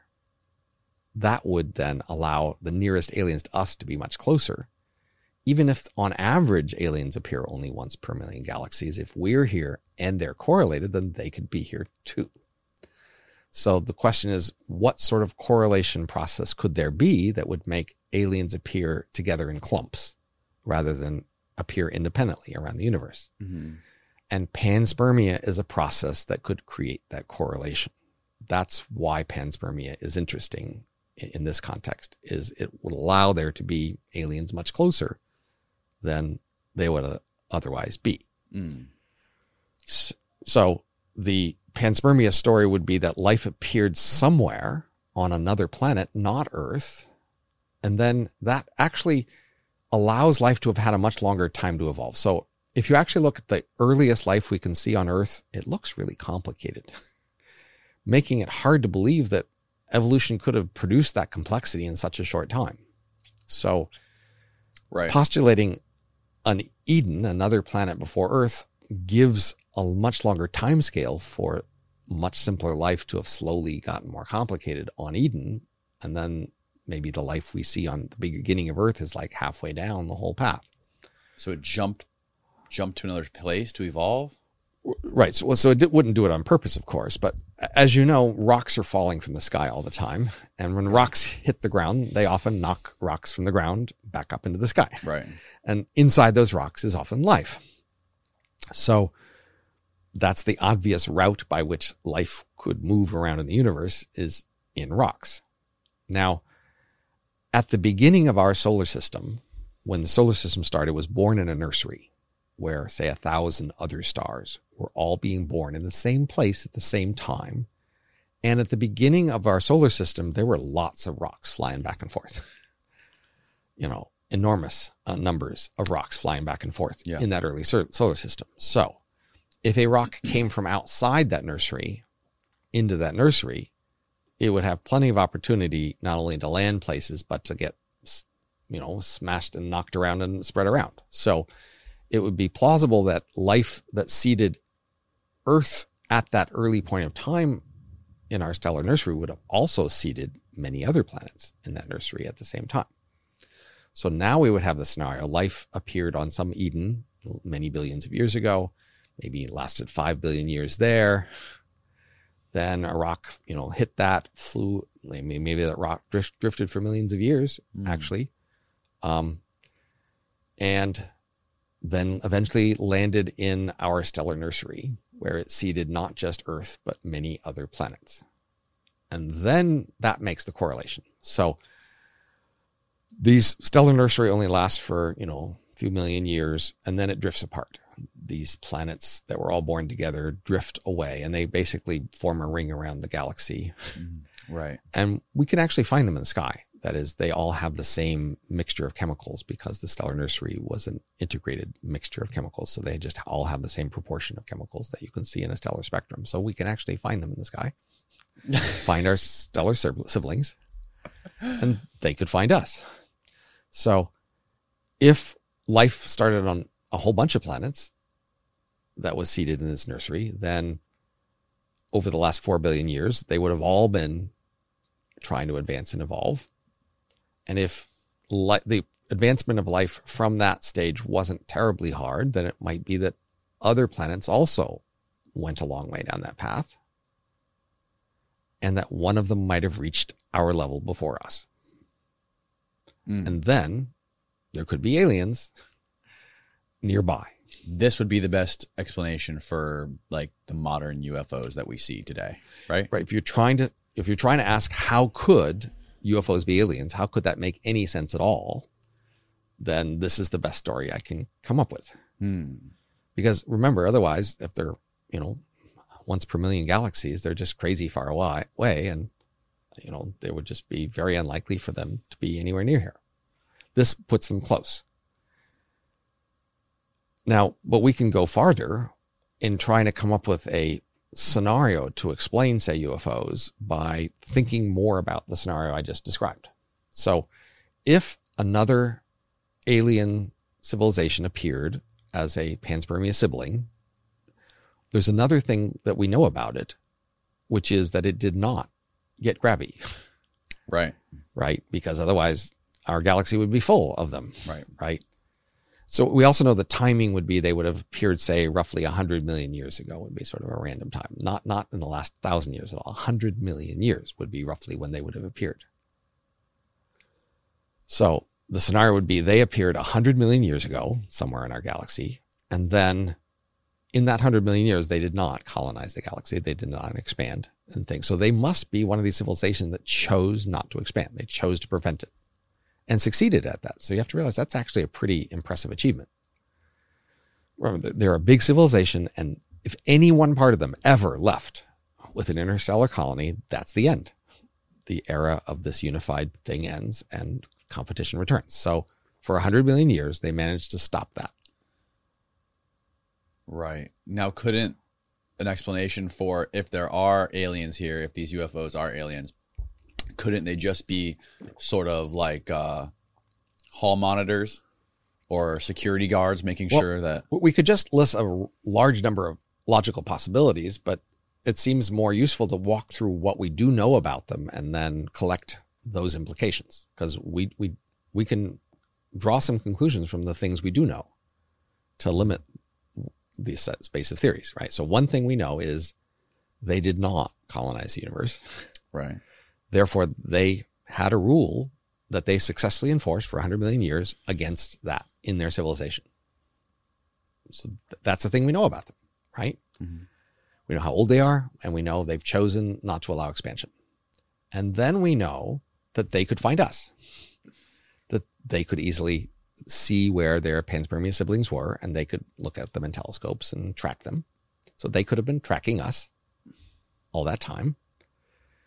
And we know that they would know that we threaten to break their rule. They've had this rule against expansion, and we don't haven't been told about the rule. And we, with if they did nothing, we might well break the rule. And then the thing they were trying to prevent would happen, right? The universe gets colonized nearby by something else. So that creates a plausible motive for them to be here. Right. So, I mean, the key question is like, if they've had this rule against expansion, that's probably a rule against a lot of travel too, right? They probably prevented people from traveling very far from their That would home be a risk. because every traveler becomes a risk to create this interstellar explosion, right? So now, now we cr- have a reason why they would want to be here and take a chance, an unusual chance to actually allow someone to come here because this is a high priority. Like we are at risk of breaking the rule, a rule that kept success for, for 100 million years. And a rule that's obviously very important to them because, you know, they paid large costs to, to keep it Mm.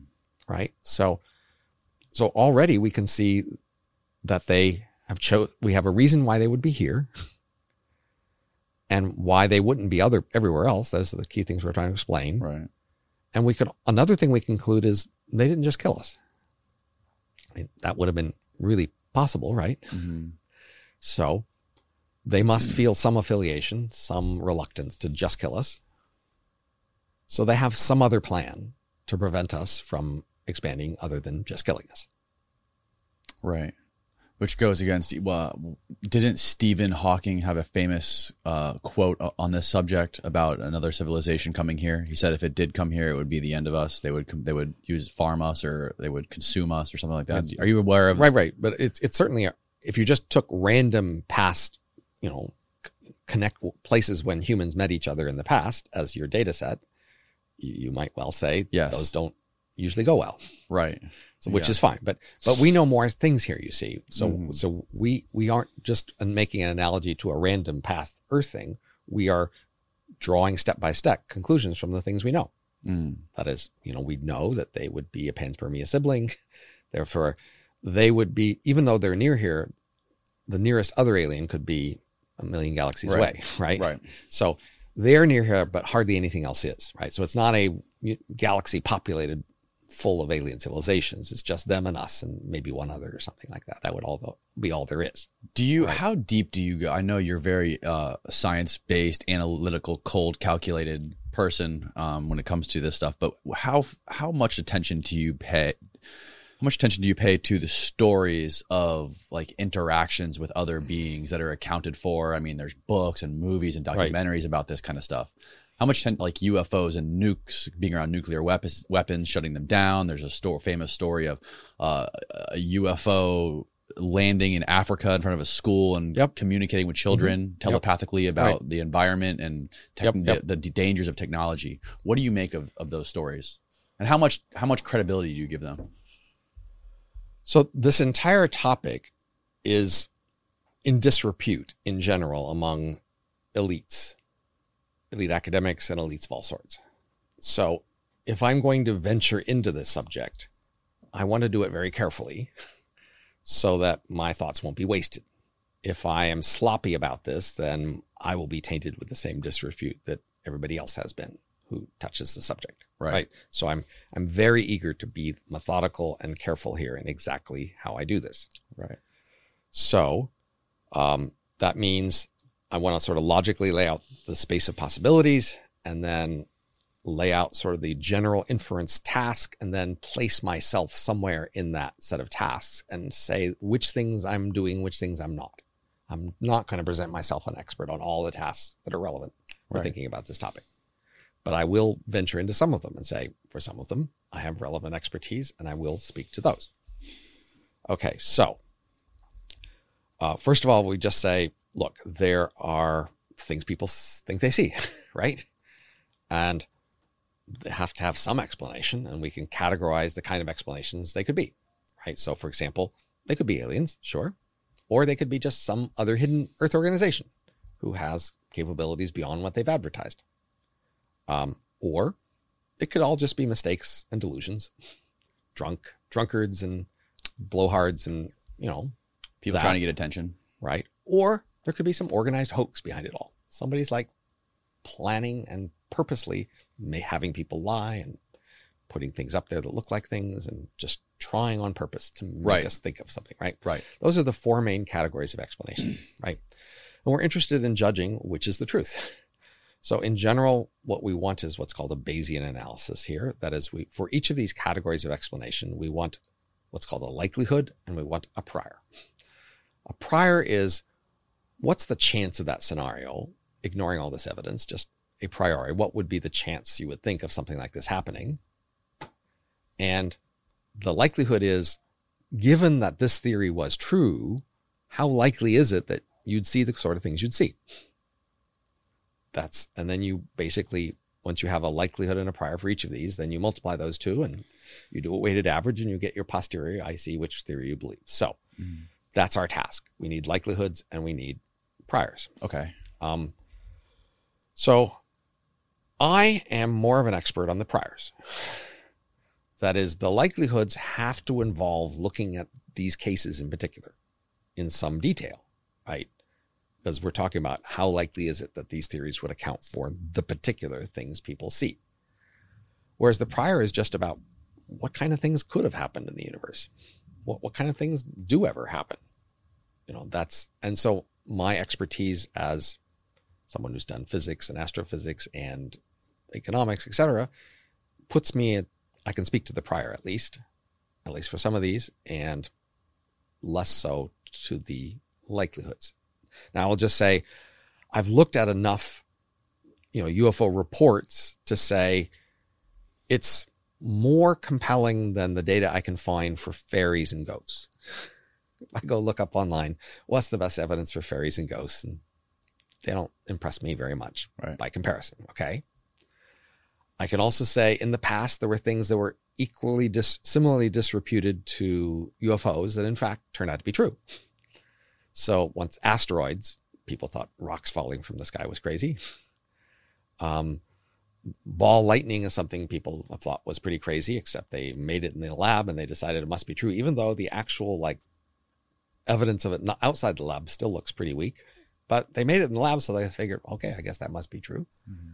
And then there were these very high level lightning, pink lightning that looks kind of like an octopus that people said they saw a long time. The first pilot said they saw, and people thought that was crazy. And then a couple decades ago, NASA took pictures. They said, "Oh, like okay, I guess it's real." So that would be my context is to say like just because this is in disrepute doesn't mean it couldn't be because we've often thought things were crazy and then changed our mind about them so and that um you know the actual evidence i can see i think again it's it's better than ghosts and fairies Okay. okay but how much better is what you need an expert to go into those details for but what I do want to say is the prior is high enough that you should be taking the data seriously. So, so think about a murder trial. Okay. Okay. In a murder trial, they claim A murdered B, right? Now, if the prior on that was crazy low, you would just say, no, that's crazy. I'm not even going to think about that, right? So, how low is the prior in a murder trial? Well, let's say roughly on average, one out of a thousand people's killed. And they might have a thousand other people nearby who could plausibly be the one who did it. Okay. So I'd say the prior is roughly one in a million for any given murder accusation. Okay. So a one in a million prior is something that evidence can typically overcome. That's not so crazy unlikely. It's not like one in a quadrillion prior where you'd say, you know, go away. That's silly. It's high enough that you got to take it seriously. So my rough guess for the UFOs as aliens prior is roughly one in a thousand.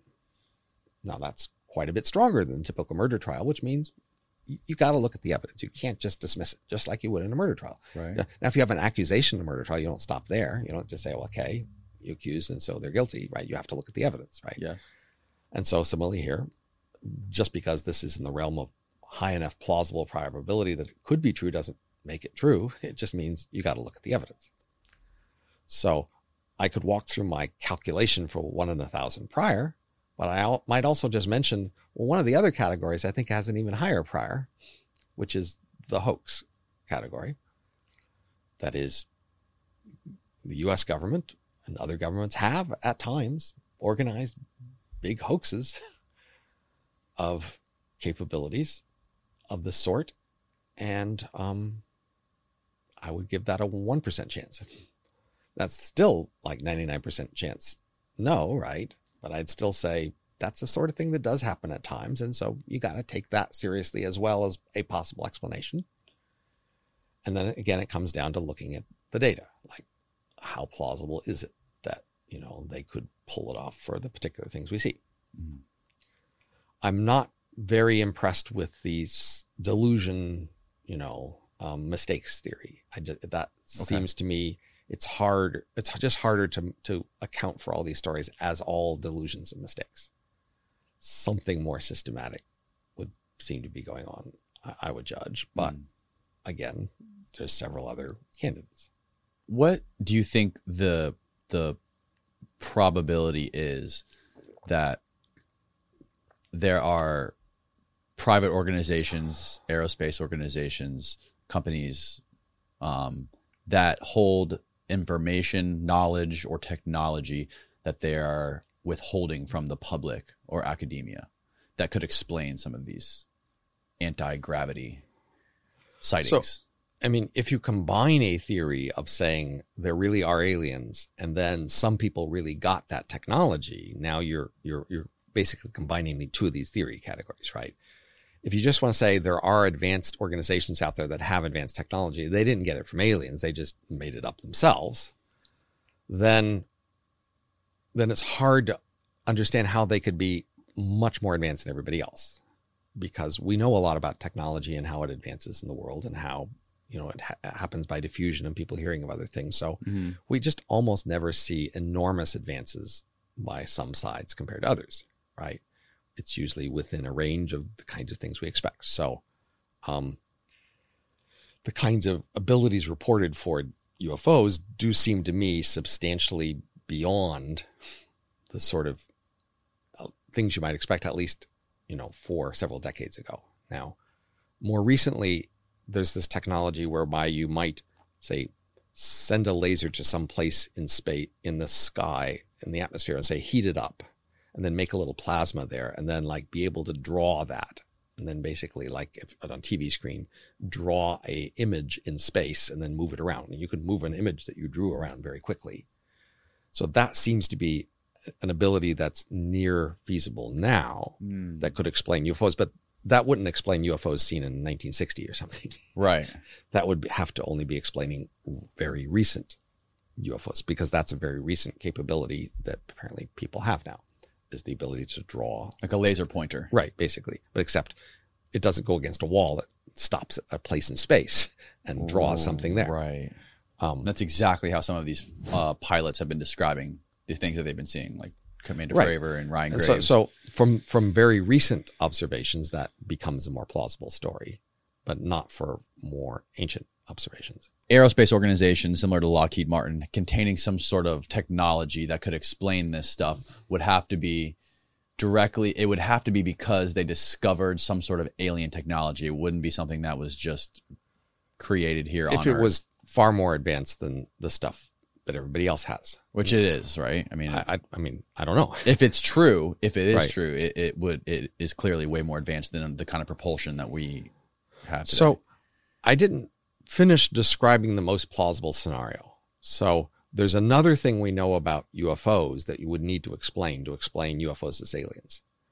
It's a crucial thing many people have noted, which is they could have either been completely invisible or completely visible. Those were, I mean, 100, 100 million, you know, year more advanced civilization than ours. They could have just been completely dark, orbiting and seeing everything without being at all visible, or they could have you know, shown up on the White House lawn, as they say, and just been completely visible. So apparently they are not doing either of those things. So we need a, an explanation for why they're doing this weird thing of hanging out at the edge of visibility Mhm. to sort of make themselves be somewhat visible, but not more visible. That's weird. So, you know, if I weren't trying to explain that part, I might give a higher prior to UFOs as aliens, but I need to explain that part too. Because again, the, the, the other weird thing about aliens is like, why aren't they in the rest of the universe, right? Why didn't they take over the galaxy? Why are they only here and nowhere else? That's the first thing to explain. And so we postulated for that, that they have this rule against expansion. And then that's why they're here. But then we also need to explain why are they hanging out at the edge of visibility? not making themselves aware to everybody Right. But also not completely hiding, exactly right? Why be partially visible? What's the point? right Because they clearly could have chosen anything else if they wanted. Um, so we want to explain that and we want to do that in the context of what we know of their motives to be here, right? right They're here to convince us not to expand Mm. without killing us, right? Because they could have killed us. Those are the other things we know. So they somehow are going to use this method of hanging out the edge of our visibility to convince us not to expand and not kill us. That's that's the purpose of this. So how does that work?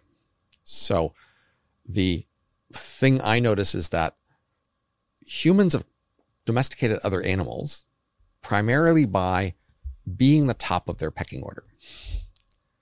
If we make dogs do what we want, it's because we are the top dog. Okay. We go into a pack of animals and we convince them we are in their status hierarchy and we are at the top. And that's how they do what we say. That's how we domesticate other animals. And it's how we domesticate ourselves.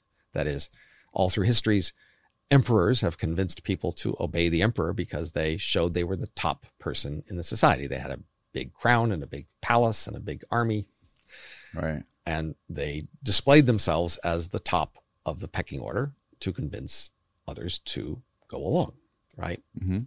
So the hypothesis is that's what the aliens want to do here. They want to be the top of our pecking order. How do they do that? They show that they're better than us. They show very impressive abilities, but not violent confrontation with us. They they are they are not hurting us, but they are better than us. Just like you can't really make a bunch of dogs obey you if you kill half of them. right Okay, you have to be in their tribe, but they're not being like physically benefiting, threatening right? Not threatening, but better, better clearly better, right right? And we should be smart enough to figure out why they're here and what their agenda is. They don't even have to say anything. They just have to show themselves as very impressive, better creatures nearby. Now, you might think, well, yeah, but why don't they show a little more? What's the harm in that? Well, why would it be a problem if they were to give us a little more detail? And then you realize, well, think of how much humans have hated other humans for pretty minor differences between human civilizations. Right. Right. Right. Humans are pretty similar to each other. Nevertheless, we find these reasons to hate each other based on what to an alien must seem like a pretty minor difference, right? So they would know that. They would know that if they showed us details of their lives and history, something about it could really put us off. Right. Maybe they eat babies. They don't think that's a problem, but we hate eating babies. Maybe they have tentacles. We hate tentacles. Some who knows, right? Right. Point is, they don't want to take that chance. Mm. So they're just going to not sh- ever show us much detail about us, about them, but just clearly show they exist and that they are much more capable than us and that they're peaceful. That's it. That's all they have to do. And that's a very simple strategy they could have approved from the beginning. So remember, another constraint in this whole process is they're scared of any expedition getting out of control and, you know, ending their era of no interstellar colonization, right? So when they authorize this one expedition, not only do they only authorize it, but they have to ask, how are we going to keep control of it? How do we limit its behavior? How do we make sure it only does the thing we want it to do? So they have, they would want to pick a very clear strategy, a simple strategy that they could authorize it to do and only do, not be creative and come up with a bunch of new ideas when it got here. They don't, that's taking too many chances, right? Mm. They ought to say, let's have a plan. They're going to go there, execute the plan. That's all they're going to be authorized to do. That's all they're going to be able, capable of doing, hopefully. And then we are taking the minimal risk with this expedition out there to, to, you know, go convince these people not to expand. Right. And so you have to think what would be a plan they could think of ahead of time without knowing much about us. Like they can't wait till they get here and like learn a lot and then make a plan based on that because that would give too much discretion to the local team. They say from a distance, what we what can we know that will make a plan that they could execute. It seems it's interesting though, like if you look just in the last 150 to 60 years, how the stigma of the subject has become less and less. It's still pretty high. It's it's but now that the government is talking about it and the New York Times is talking about It's it. Still pretty high. I mean, if you talk to other intellectuals, I think you'll find talk to professors of various sorts, Right. astrophysicists, you know, talk to um, just all sorts of prestigious people. I still think you think that it's still, still pretty high. Where does it go if it keeps going on this trajectory of less and less stigma, more people entertaining this conversation that you and I are having right now, Right. and and the world, everyone, in every a, a larger percentage of human beings on Earth being aware of this idea and being understanding it. Where what how does that affect us? If, say, the U.S. government's new willing to flirt with the idea produced more concrete evidence that then persuaded other people, that would make a big switch. But if all they do is just release the sort of thing they've released so far, and they don't release anything more that's more persuasive, I don't think it'll tip the balance for a long time. I mean, it's basically just going to be the slow accumulation of more and more solid evidence that tips the balance because people are just not that willing to accept this. So that's, but it'll just take a long time. But of And- course, that's fine from the, the under this theory. That's fine for the aliens. They're not in a rush. We're no lo- we're nowhere near threatening to do interstellar colonization yet. and what would human beings do if they did discover it? Like if a small group of human beings discovered this somehow. Well, Well- I mean, under, many people claim they already have, right? Yeah, Problem exactly. Small groups discover, but they can't convince the rest of people yet, Well, right? would they even want to convince them? Some do, some don't. But Where would they want to just find some economic benefit for it and try to find some leverage or of competition between nations or between? it's hard to see much benefit here. I mean, the whole point is like, look, they're not like handing out Christmas goodies or something. Yeah, but like they're the- just they're just off in the distance being impressive. right. But I'm saying like if we did if if we did find evidence of this, like like the story of Bob Lazar is the most famous one of I'm I'm, I'm sure Right, you're yeah, familiar- he- sure. yeah where he just claims he worked on back engineering these anti gravity crafts and the government had con- has been has been working on it for decades, but we haven't been able to figure Right. it out, and we want to use this as sort of leverage against other nations for weapons and war. So again, there's this vast space of possibilities, but I have to sort of stay anchored on the possibilities that make sense. Right, I understand That I can make sense of. And so. In the simple theory, the, the aliens are just here to impress us and like convince us they exist and that we should do what they say. Under that simple theory, they don't have any particular reason to hand out goodies to some people or to like reveal our, their technology to us. Yeah, it seems kind of crazy that they would just accidentally crash their vehicle and leave it behind. I mean, again, 100 million years more advanced. It's like, and so And that we could be able to capture. And similarly. I got to say, ab- abductions still don't make that much sense in this story, right? What they need to do is just be visibly impressive. Why they would need to pick some people up and like Study take them? on a personal experience. Yeah, there would be no need for that. Again, 100 million more advanced, they could study us just fine from orbit. They don't need they to- wouldn't need to physically pick us up and Right. poke us no, with needles. Exactly. No, that that would be crazy. Uh, That they would a very primitive civilization would need to do that sort of thing. Really? So if they had that, if 100 they had the technology to to traverse So let, let, light years to get here, they they would Let's talk about what we can roughly guess about very advanced civilizations. Actually, so Okay, the first thing we should be able to guess about very advanced civilizations is they are just artificial. Like they are made in factories, they're designed. You know, they can swap their parts out. You know, just like we make artificial cars instead of growing horses right. right? They are just artificial creatures that that and their their minds are even artificially designed. Like and you know, there's a new product line that comes out from some source and they're all the same in the product line, and then they have some they just hmm. the modern economy where you make things in factories and you have firms that make them at scale and distribute them, that's the kind of way they're made and the kind of way they run everything, basically. So they aren't, you know, made they don't reproduce with cell mitosis or whatever the way we Right, do they it, found a right? much more effective that's- way. surely that's how they would be. So they've long since become artificial. So they've long since like been able to be any physical form they want to. It's not like they have a certain shaped body that they have to fit into a craft or something, right? They can they could move into any kind of body they want to make, right? Just like mm. on a construction side, we make different kinds of trucks and different kinds of shovels or whatever. It's not like the nature of a construction worker to have a certain kind of shovel. It's like you have a bunch of different things to- for whatever purpose you want to make, make Right. them, right? So there's not going to be the size of the aliens, right? Or, or even their lifespan or how many eyes they have. None of that makes sense. They, they are artificial creatures who can have as many eyes as they want to in any given circumstance. And they can add eyes and take them away just fine, right? Just like we can add a headlight to a car. Uh, so that's one thing I think we can say robustly about aliens is that they are artificial. Hmm. The other thing we might want to say depends on how much they've controlled their competition.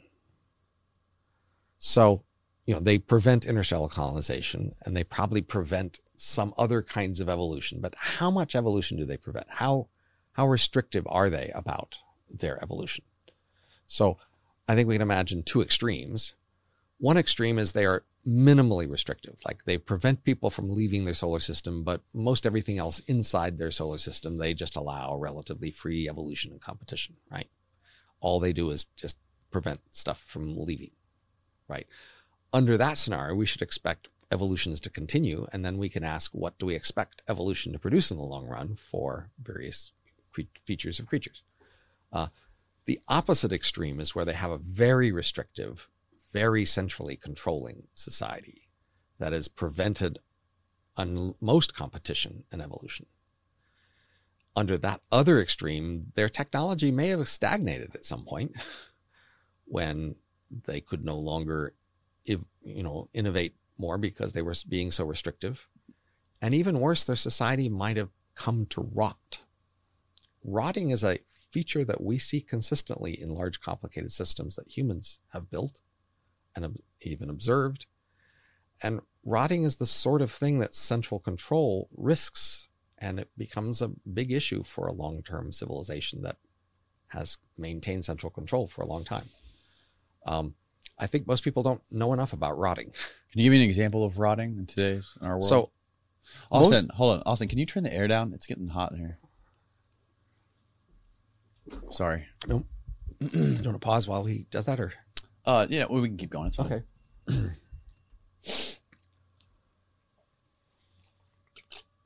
Unless you want to take a bathroom break. Or no, something. fine. Okay. No. Cool. So most large software systems, that is not tiny systems, rot. Think of um, the Apple operating system or Google operating system or the system that runs any large bank or anything like that. Large software systems over time become harder to usefully change. They become more fragile.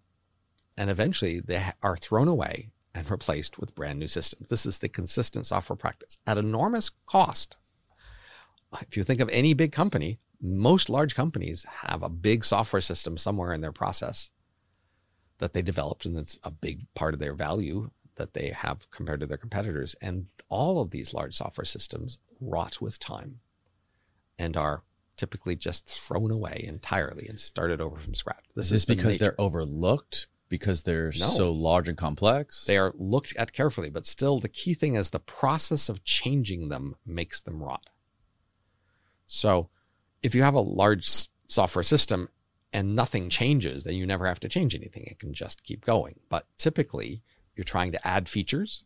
The environment it's in changes. Maybe the kind of hardware it connects to changes. And so slowly over time, things are changing and you need to adapt it to those changes. Customers may change, customer preferences, You have customer things desires like firmware updates. right? All sorts of changes. But the key thing is you have a big complicated things and stuff is changing. So you constantly have to adapt the system to Right. deal with these changes. And the key thing that happens is you have dependencies between different parts of the system. So if you if you if you don't have any dependencies, then you'll just change one part of the system and you don't have to change anything else. But when you have to have dependencies, when you change one part, you also have to change the other parts that are connected to it in a matching way. Otherwise, it's broken. And the problem is when you take a system with two parts that are connected to each other and that you change both parts to to manage something, mm-hmm. you tend to make that that those things more fragile. That has become harder to change in the future. This is sort of tied to what we were talking about in the beginning of downloading books to the human brain. Right, exactly. So, in fact, the human brain rots too. Not just the cells rot, your mind rots in the sense that you start out with what's called fluid intelligence and you end up with what's called crystallized intelligence. Crystallized intelligence means you know many specific things, but you can't learn new general skills very easily, not compared to when you were young and had fluid intelligence.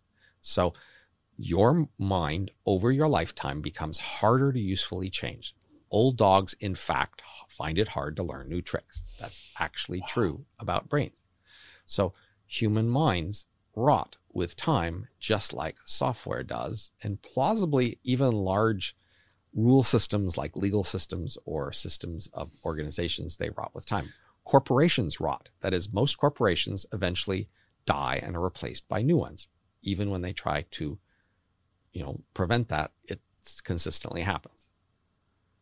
Right. So rot and the the only solution we've ever had as a robust solution to rotting is dying and replacement. right. So human bodies rot and are replaced with new organisms. Our minds rot and die are replaced. Our software has to be replaced. Our firms have to be replaced. And all at great expense. We make enormous investments in things that slowly rot and then have to be thrown away. Now, but so, so far, like that's been the nature of history. But now we are starting to create global structures that we don't want to replace at a global level, like these global communities and these global habits of regulation. And so now we're entering a new era. What happens when the world as a whole coordinates on, say, how we regulate nuclear energy and nobody is allowed to do it different? And then that system rots with time. What will happen then? Will we be willing to throw it out at some later point? Or will we just deal with it slowly getting less efficient? Because like systems that rot typically can function just at a lower efficiency. Like the old software was working. It just got harder and harder to change. But you could just change it less and gain fewer advantages from changing if you insisted on sticking with it. The reason why we throw it away is because the new thing will be cheaper and easier to change, and we want to change things. Yeah, but don't we just install like now we have these firmware updates for everything for all these systems. They're constantly being updated, improving yes, fixes. and that's part of the rot. The firmware updates are part of the ROT? Yes, absolutely. They are changes that are trying to make other things fit each other. Okay. The reason why you have the firmware update is because something changed, and this is the strategy to do that. But in the process, what is becoming crystallized or hardened or, or becoming, I don't understand. So the key idea is that it's harder to usefully change. So, like Oh, the bits of the software don't disappear, right? They stay there, but still it gets harder to change them. Mm, okay. I mean, I don't know. Think of the Marvel universe or something, right? The Marvel universe is rotting in some sense that like they keep making new assumptions and new characters, but they are limited in how many new things they can do because it has to be consistent with all the old things they've done. Mm, I understand. And slowly over time, they will be more limited what they can do in the Marvel universe. Right. Um, I mean, it may still be a fun universe, but it would be, you know, but eventually you, it will be thrown away and replaced with other universes, Right. right? So what is this rot? I forgot what, we, what this was in context to. So first, it's a rot that say the aliens would suffer if they had a central government that limited their changes, and it's a rot that we may suffer in our future if we, you know, have a strong central government or global mob that makes us all do everything together the same. Uh, but it's a very difficult choice because you know the alternative is competition and therefore conflict. And what do we do? Right. So say, think of nuclear power. Slow, you know, apparently we could have had a vastly more powerful nuclear power industry than we did now. We were scared and we overregulated. But now we kind of overregulate it everywhere, similar ways, similar degrees. What if someplace wants to not be so heavy regulated nuclear power? Are other people going to be scared of that? Will they allow it? Mm, or will they just insist that everybody keep on with the current program right. to prevent the things they're worried about? Mm, And that'll be true for lots of different ways we're organized. So th- the key thing to notice is up until recently, the world has competition at the highest level. Empires competed, species competed, right? The fundamental thing that happened was empires rose and fell. And empires fell in substantial part because they rotted. Humanity could go on because humanity wasn't tied to any one empire. Uh, we were the thing that lasted past the empires. But once humanity becomes tied to an empire, and then the empire starts to rot, well, then what happens then? and that would be like a like a world civilization, Right. With, being tied to. with, with where we agree together to do things the same way and collect more and more rules about such things. and that begins to rot. What happened? The question is, what happens then? Yes. Are we willing to allow competition enough to drastically replace big parts of such things? Or do we just slowly get less competent and less capable? You've mentioned in the past that uh, you plan on doing something with your body after your physical being passes away. Right. So I am a cryonics customer. Cryonics, And I'm holding this th- neck tag here up uh, if you're not watching. And basically, it says that if there's a medical emergency, they should call this number. And the plan is then to freeze my brain in liquid nitrogen. And once it's frozen, it won't change basically for centuries if they keep it frozen. And then that would give me a chance to come back as a brain emulation later if the world I describe in the Age of M comes to pass. So um, that's a chance I have at immortality. Uh, I'd say another thing we can know about, you know, um, advanced civilizations is they are immortal.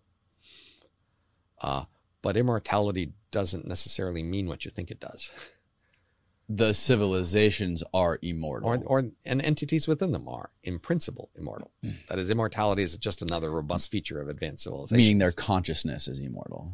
it's capable of being immortal. That's the key distinction. So Right. today, capable of being immortal. ha- today houses and cars are immortal in the sense that if you keep maintaining them and repairing them, they can go on indefinitely. But we don't always choose to keep repairing and maintaining them. That is, they over time become more expensive to maintain and the value goes down because new things are more competitive or you know more capable compared to them. Mm-hmm. So that will also happen for our descendants who are immortal or aliens who are immortal. That is, in principle, they could last forever, but it will cost to keep them going, and their value may decline because new things are just more capable than they are. Right. So that would be an issue for me, wanting to be immortal. That is, um, they could bring me back in the future, but will they? And even if they do, how long would they keep me? And so that's an issue I describe in my book, The Age of M, about a world where everything is in principle immortal, but it's still a matter of choice Right. Right. What would be the incentive to bring you back? Or to keep me back if I had been brought back temporarily. Right. This kind of is the same thing as why would aliens abduct human beings and poke them, prod them right. to try to study Exactly. them? What's the point? Right. Because it's so out of date. um, now, I do expect that because there are so few of us cryonics customers, like only maybe 200 people have been frozen so far. that's it? Maybe, you know, 3,000 people are signed up for it, Wow. even though it's had free national publicity for many, for a half century. So if it conti- unfortunately, if it continues that very few people do this, then the few of us who are available later on would be celebrities of sorts. And so they would almost surely bring back the few of us. However, if what I prefer is like a large fraction of the Earth's population were cryonics customers, well, now it's much more of a question. How many of those billions would be brought back? If you're relying on the generosity of the future to help your future self out, you may be taking a needlessly large chance. You know, what we often do is protect ourselves in the future. That is, when you retire, you often retire on the basis of assets you've saved yourself rather than throwing yourself on the mercy of your grandchildren or something Right. to help you when you're retired, Mm. right? So similarly, I might think, well, the best thing would be for cryonics patients to pay for their own revival, to set aside assets that are available later to cover their own case. Mm, And this is not done. It, it is often done, yes. Oh, it is often done. Yes. Oh, wow. Who are the type of people? What what type of people typically do uh, this cryonics brain freezing? So do you have any friends that do it? Well, yes, but it's a very small fraction. As, as I told you, there's only like 200 people have been frozen so far, and maybe 3,000 people who have signed up or something. Yeah. So far, it's a very tiny fraction. So basically, first of all, contrarians, right? Contra- yeah, obviously. You have to be willing to sort of put up with the social pressure that disapproves and do it anyway. Mm.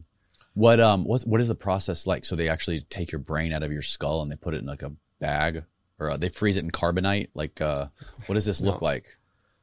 So the usual approach today, there's the there's the option of whole body where they would freeze your whole body, or there's Okay. their head only where they would just freeze your head and not freeze the body. With all of this? Yeah, All- it was okay. with everything. So Okay. I mean, the key thing is they're just trying to get you cold fast without too much damage happening while they get you cold. So then the main thing is just they basically pumped antifreeze through your through your blood veins Okay. right? And so they don't want to rip off any skin or anything. They just want to pump you as fast as they can with antifreeze, so The that least you, amount of damage. right with the least amount of damage, so that you get cold as fast as possible. And then they just want to preserve you in that state. Where, uh, again, so the usual approach is through liquid nitrogen. Now, there there is an alternative technological approach that seems feasible, which is sometimes called plastination, basically, where they would fill your body with plastic in essence and sort of freeze the the, the chemical reactions that way not not just by being cold but by just basically putting stuff in between stuff that prevents the reactions. And then that could in principle be preserved at room temperature which would make it easier to preserve these things. But the problem is that that's a whole separate technology that would have to be developed. There's just too few customers here to justify having separate technologies. Many of the customers today would not like the plastic approach Hmm. because they're hoping that their current bodies will be revived. I'm skeptical about that. But again, the key problem is just not enough customers here. And I mean, honestly, I think this is a terrible shame in the sense that it seems to me that most people today don't need to die. That is, the main risk about cryonics is that these organizations can't last because they don't have enough customers. So if they had lots of customers, this would just be much cheaper and more reliable. Mm. So if millions of people use this stuff, then the price would come way down and the chance of you not surviving would go way down. What is the name of the company that does this? Is there Well, only there one? sev- there there are several. one? There are There's several. Okay. My my my supplier is called um, Alcor, but Alcor, okay. Right. There's also Cryonics Institute, which is an alternative, and several others. Uh, but again, the key thing is they just hardly have any customers. what is the price of doing this? Um, you know, I'm sure it ranges. a few, few tens of thousands of dollars up, depending on how much you want and you know which firm you go with. right. Basically, it's quite accessible via life insurance for most people, at least first world people. Right. Um, Wow. So, a sim- an interesting comparison that often strikes me is there are some people who, when they die, have their ashes thrown into space. Into space. Yes. Some people are turned into ashes and have their ashes thrown into space. And Beautiful. that costs a similar amount. and a similar number of people do it. That's pretty wild. It is. So, and that causes a lot less marital problems. so, so Cryonics customers do actually have a lot of problems where their family and friends or spouses are upset that they are going to use Cryonics. Interesting. And people are not upset about ashes into space. Isn't that so it's weird? a similar amount of money, uh, but but I mean, so obviously one would seem to have a chance of working. Ashes into space is not going to bring you back, but it's in fact the fa- the fact that you think it might work that bothers people. That is, it's like betrayal and abandonment. Like you're willing to Mm. leave them to go to this future world without them, right. Right. and that bothers people. Whereas ashes into space doesn't. So that's one of the main obstacles to cryonics is often people who are inclined in that direction face resistance from family and friends who not only find it weird but find it like somewhat emotionally threatening in the sense that you're willing to leave them and go Mm. somewhere else Yeah, no, it's uh I mean the idea of wanting to preserve your body um after you die to be saved for potentially thousands of years to be brought back by a future civilization. It's uh it goes back to something that you've talked about before um of wanting to create more descendants of yourself or more versions of yourself to last into the future. Um how how does that idea relate to us compared to potential alien civilizations? The main way in the past our ancestors have influenced the future is via descendants Right. even in the last 10,000 years with a lot of cultural evolution, still I'd say the main way most people have influenced the future is via descendants. That's because biological and cultural evolution have just been powerful forces in the world. Um, so the question is for any one person, how, how do they want to be involved with that process? That is, do you want to influence the future? And if so, how do you expect to do that? Um, you know, if you imagine a corporation or something, right? It has a large structure that plans and then it creates future version of itself more in many ways through planning than through sort of random variation and, and selection, right? So sometimes firms have spin-off firms and then new firms are based on that, but firms influence their future selves more through planning in some way, sense, right? They decide to make a division and they decide to build a factory and they decide to hi- promote somebody and things like that, right? So there's there's a sense in which we we influence the future, at least in short terms, often through planning. And you might think of that sort of the main alternative to evolution as a way to influence the future, right? And that's very popular in the sense that when people think about how do we want to influence the future, they often think in terms of plans. They say global warming. How are we going to solve global warming? Let's come up with a plan and implement it or mm-hmm. something, right? Or, or war. How are we going to stop war? Let's come up with a plan and implement it, right? So I, I would see, you know, planning versus sort of some sort of competitive adaptation as the two main forces that we know about for influencing the future. And up until recently, planning only ever had much impact on pretty short timescales. You could plan your short your lifetime near in your near future, right?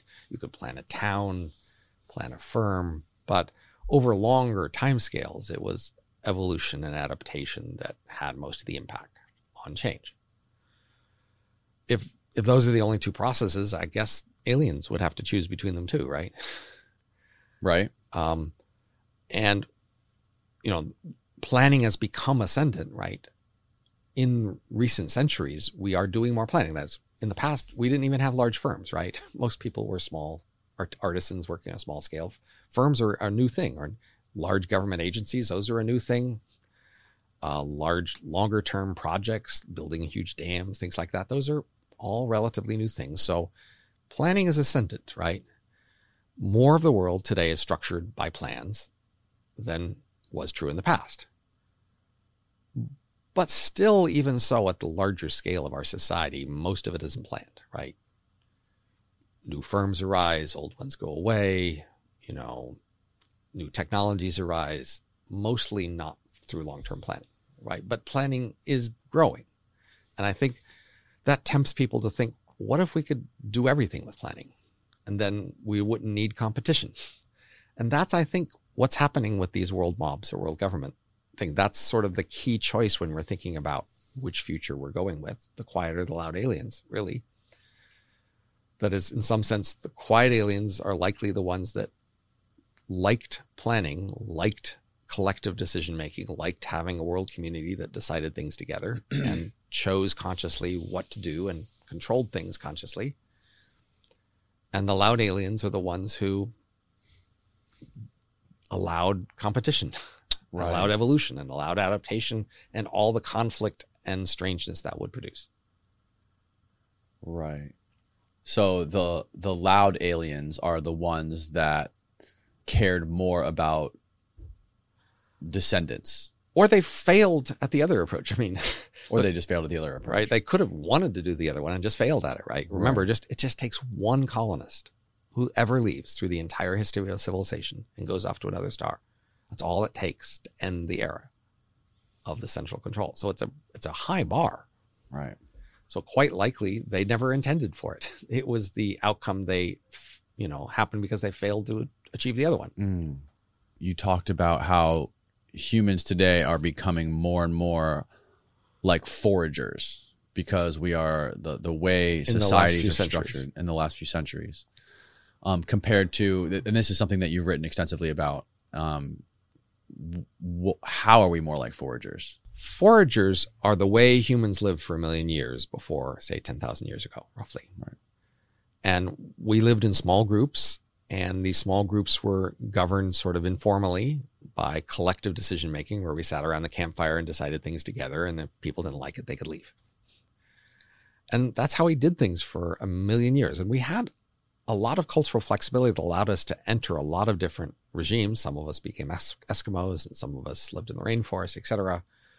But we still mostly had the similar social structure of these small bands who lived collectively. And then basically, you know, they had a lot of things that are different from us. They were relatively promiscuous. They didn't so much have marriage. They shared a lot of food, made decisions collectively. They had a lot of leisure time.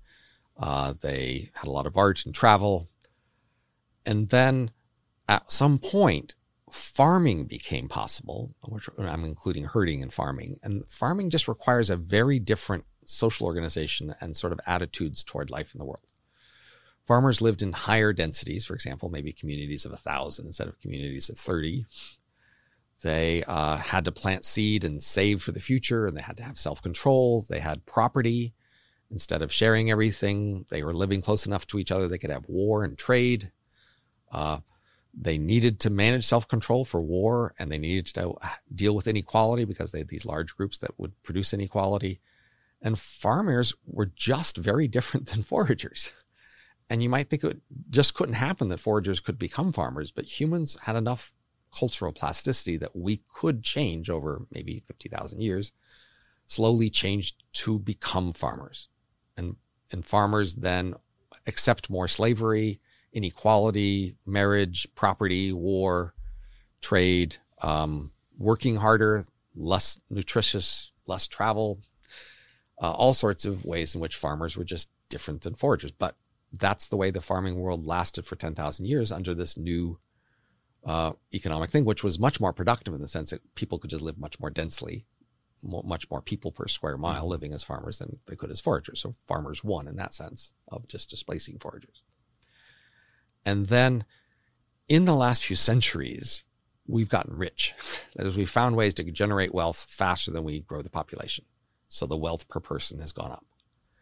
And in that time period, as we've gotten rich, the cultural pressures that turned foragers into farmers have weakened. That is a lot of what made foragers into farmers was cultural pressures that was mediated by the threat of poverty. That is, so if you take, so foragers were pretty promiscuous. Okay. They didn't really marry. They stayed with a partner for a couple years and switched. Okay. Farmers were supposed to be monogamous, right? For a lifetime. And um, so if you take, say, a young farming woman who is tempted to be promiscuous, what makes her not? Well, she is told over and over again at great expense and clearly, if you break our rules about promiscuity, you and your child may starve. And we can show you examples of people to whom that's happened. And that tended to be persuasive.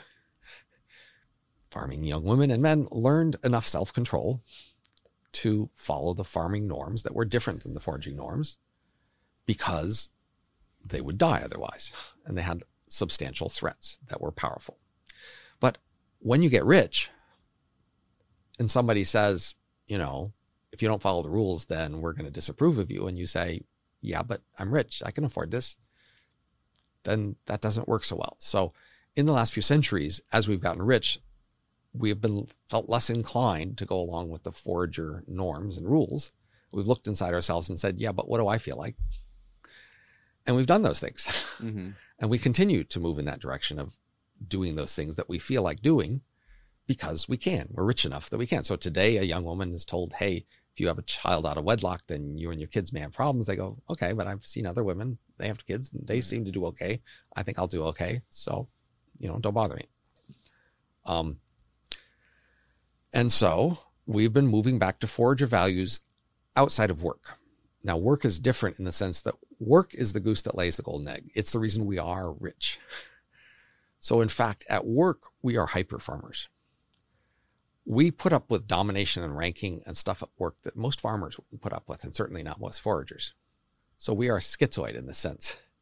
At work Wait, what do you mean by that last part? We- We put up with more dominance. and ranking. So, at work, most people at work in the modern workplaces are told what to do all the time, and they're Okay. told they're doing it wrong, and they're sh- shown they are worse than somebody else who's shown to be higher than them, even if they they don't agree with that. People and most farmers would never put up with that. Most farmers were relatively independent farm, you know, farmers or cobbler or fisher or whatever. They worked in small groups as relative equals and they didn't have a boss telling them what to do all the time. Okay. And after an initial apprenticeship, they were in charge of how they did things and Mm. they could just do it that way for the rest of their life because things Mhm. hardly changed. And so, and even that, so most foragers, again, are very egalitarian. They're hyper egalitarian. They, they just, they refuse to do, they, they won't tolerate any sort of implication that anybody's better than anybody else. They're really sensitive to that and they will really squash that very Is fast this also because there are way less people? And it's not that's not central to it. It Okay. was more just the norm that nobody should stand up. So compare it to chimpanzees. In a chimpanzee group, there's a dominant set of chimps who rule over the group and Right. are unequal. Okay. And humans didn't want that to happen. So humans are consciously and purposely preventing themselves from having a dominant group like chimps do and making sure everybody is treated equally. But that means they're constantly wary of somebody thinking, I'm the big chimp and I'm to, I'm to take over here. And so they have to be wary for that and stomp it as soon as they can Okay. because foragers are very egalitarian and they enforce that vi- vigorously. Um, and so part of that is nobody tells anybody what to do in part of the forager groups. And even children are not told much what to do. In fact, children are basically, you know, raised in a forager group by children get bored and then they follow an adult around and maybe the adults will show them what they're doing if they're nice. and that's how children learn to do what adults do. Um, and so farmers have more ranking because farmers have classes, right? There's the king and there's lords and maybe slaves, but there's usually only a limited range of classes, and most people interact mainly within their class. So most farmers still have a relatively egalitarian world where most of the people are at their level and nobody's giving orders. And um, that's how most of the farmer life is. And so at work, but we put up with a lot of domination and ranking at work. And it seems like school is a big part of why that's possible. School seems to make the modern worker in a way that non-school doesn't. So we've we have many stories from around the world when modern, you know, companies would go into some local area and try to put up a factory or some modern workplace and try to get the locals trained to work in the modern workplace. Mm. And that often failed badly because the locals would just not do what they're told. Even if they're offered large wages, and would be fired if they wouldn't do what they're told. They just won't do what they're told. So, like one classic example was in India and England at the same time, they had the same factory for, you know, spinning, making clothes or whatever, you know, making textiles, right? Okay.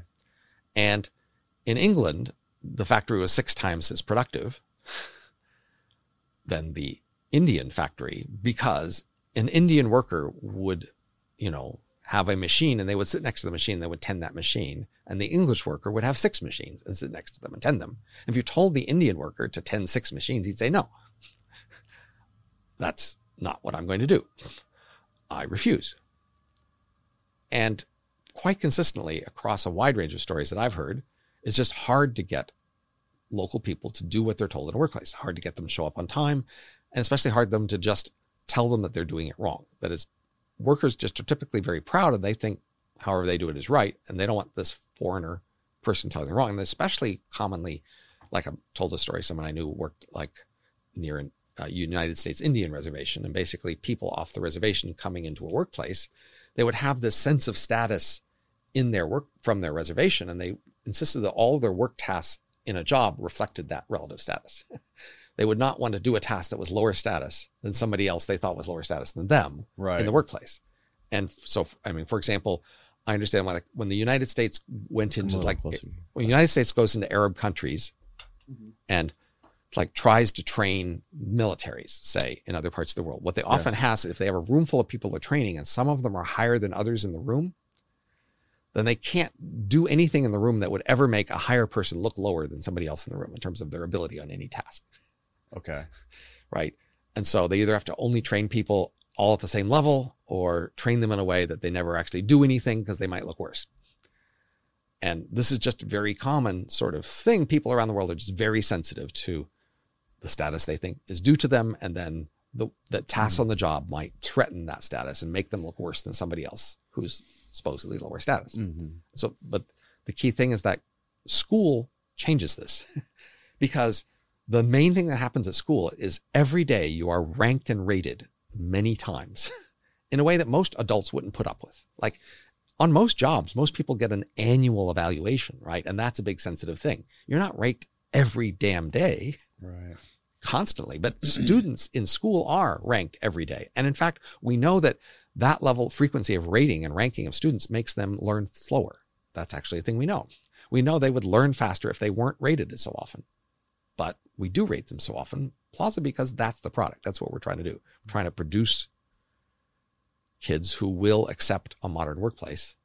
Why are we trying to do that though? Because that's actually more productive. That is because it's it makes productive. us rich. That's the thing makes that makes us, us rich. rich. We get rich because modern workplaces require a high degree of organization, a high degree of specialization, and they change fast. And so people have to be told what to do and told how to change it and that's the goose that lays the golden egg. That's how people we can be more, rich. More agreeable, or people that are more willing to take orders. Right. And we want to produce people like that because it makes us more rich, and it makes us more productive. Wow. At the beginning of the Industrial Revolution, people saw this and they were terrified. Many people. So you can see like famous movies and novels uh, around, say, you know, the year 1900 as people were seeing the Industrial Revolution spreading and they were seeing this degree of regimentation and structure in workplaces, and they were terrified that that would spread to everything. And that was plausible in the sense that they could see that in a factory or a shipyard or one of these very structured modern workplaces, people did not have much discretion about how they did things or what to do. They were mm-hmm. told exactly what to do and how to do it and when. And that seemed inhuman compared to prior workplace habits. And then they thought that'll spread to everything. And so people wrote science fiction novels in the late 1800s describing what would happen if everything were regimented that way. What if society told you who to marry and where to live, what to eat for breakfast and what clothes to wear all the time, always? Right. And that was this terrifying vision of the future that people were imagining because they were seeing how regimented work was and they were thinking that will happen to everything. Right. And it could have happened to everything if we hadn't gotten rich. But as we got rich, we could spend our extra wealth on not having that happen outside of work. So, you know, in, in a modern world, living in a big dormitory with a big cafeteria where you all wear the same clothes is much cheaper to supply. Hmm. So, like, I visited a commune, and there are communes out there that are, you know, living very poorly because they're basically supplying their own food and clothes and stuff. But they can do it by having just a high degree of regimentation and structure, where people live in communal housing and have communal food and have communal Right. clothes. Mm. And that is much cheaper than the way we do things. But as we got rich, we decided instead of living in big communal housing and things, we would have personalized housing and personalized kitchens and personalized clothes because, and in fact, that's what we've spent most of our wealth on in the last century. So a hmm. century ago, people were looking ahead. Exactly. Variety, individual variety. That's what we've spent most of our wealth on. We could have, say, vastly more food. We, we could say maybe work two hours a week or something with all this technology we have. We don't need to work very much if only we would be willing to accept very standardized communal food and clothes and housing, etc. But we weren't. We chose we'd rather work a lot more and have a lot of personal individual variety. That is what you're explaining when you're saying we're becoming more like foragers. The individuality is Individual as part of the forager trend, I think. But Okay. so a whole bunch of trends are explained by this forager Mhm. return. So we say over the last few centuries, we have less slavery, less religion, less war, um, more of uh, less less less marriage, more promiscuity, more leisure, more travel, more art, uh, less overt domination of, of all sorts at workplaces and in all sorts of contexts. Um, these are all trends that are explained by this moving back to forager styles outside of work. And many people have painted science fiction futures where this trend continues, and they love this idea. Like Star Trek is partially like this, or the culture novels, where basically in the future people work less, even less than they do now. They have even more variety. Mhm. They have even more promiscuity. They have even less religion. Uh, they have even less war. Um, So where does that go? Even where less fertility. End? Where does that end up? Oh, less fertility is part of that. yes, fertility is also for, foragers had lower fertility than farmers. Why is that? Um, And why would we? Why would our fertility be declining? so I have a more detailed theory, but the first thing to notice is, in fact, foragers are lower fertility than farmers. So farmers are often in a situation where they can have a lot of kids, and they do, whereas foragers are usually in a relatively stable environment where they Mm. control their fertility in order to make sure that they can stay in that stable environment. So farmers have had just more variety in the size of their environment where they if they go into a new area and they can just ex- make a lot of farms, et cetera, and they can just expand a lot. Whereas foragers haven't had that same ability. But it is basically also just true that foragers just tended to have lower fertility. Uh, the space births, say, you know, farmers might space births once a year and foragers might space them every three or four years or something. Okay. Um, but I have, a, I have another theory that also can try to explain this lower fertility because this is a central fact about our civilization today. That is, if you want to complain about our civilization, it's like one of the biggest things to complain about. You can say, well, any any decent civilization wouldn't do this. In terms of it was hoping to survive and reproduce, Right. right? It would it would just why, why would it have such a lower fertility? So I, I do think there's a, a serious puzzle to be explained in why we have low fertility, and I do have a favorite theory but it's not just the forager theory. Actually, it's it's a a variation. But I mean, but I do have to admit the forager correlation does at least predict the sign of the effect. Okay. Well, please expand on it. Okay, but um, so the idea is that over the last 10,000 years, we lived in these larger groups, which often had things like kings and queens. I mean, like king and queen of a thousand people isn't quite the same thing, but still, you had somebody at the top of a hierarchy Mm-hmm. who had much better long term success for having grandchildren, say. So, over the last 10,000 years and, and the prior 50,000, say, as people were adapting to this, we evolved to ask, should I take a shot at being king or queen? That's a new strategy option that didn't exist before. Foragers didn't really have kings or queens. But now that we have king or queens, you might ask, well, should I go for that? So I could go for that, or I could have my kids go for that, right? Should I try to raise king kids in a such a way as they might be king But or only queen? certain people would have that option. Only people that was in their Yes. In their lineage. No. So, well, the question is, what are the conditions for having a shot at being king or queen? So, evolution, cultural evolution, and biological evolution had to find a way to code that. That is, you know, there's a lot of different variety of civil of groups, and they have different practices, everything. What would be a robust indicator that you had a good shot at being king or queen? And the hypothesis is relative wealth would be a good indicator. That is, in almost all societies, if you were higher status, you would have more wealth.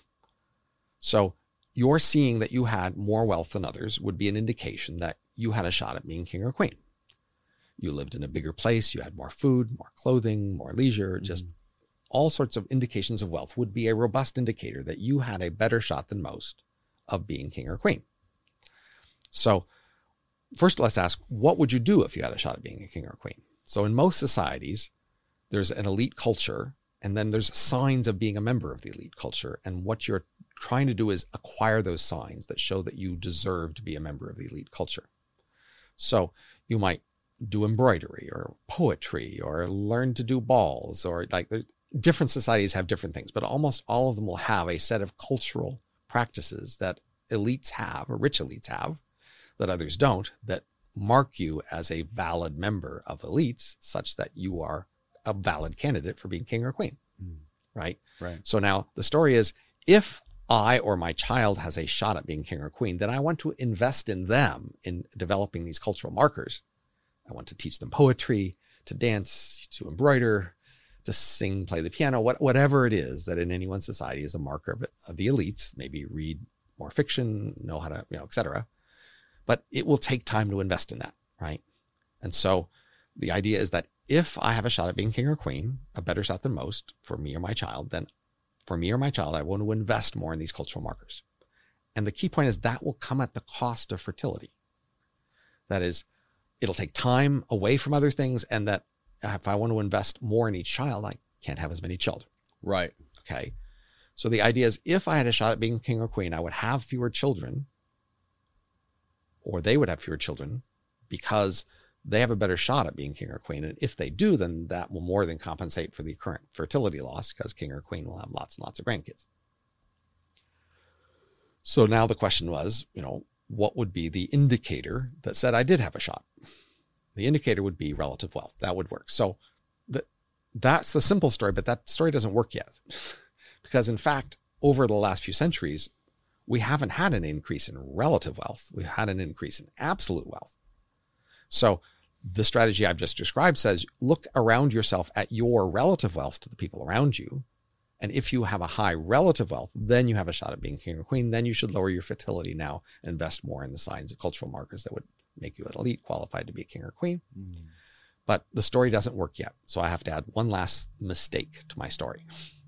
I have to say, well, up until the last few centuries, the average wealth never changed. Societies pretty much always had the same average wealth, which was pretty, pretty near subsistence. People varied within a society about their relative wealth compared to the average, but the average almost never changed. So this heuristic look at my relative wealth was perfectly fine as a heuristic look at my absolute wealth.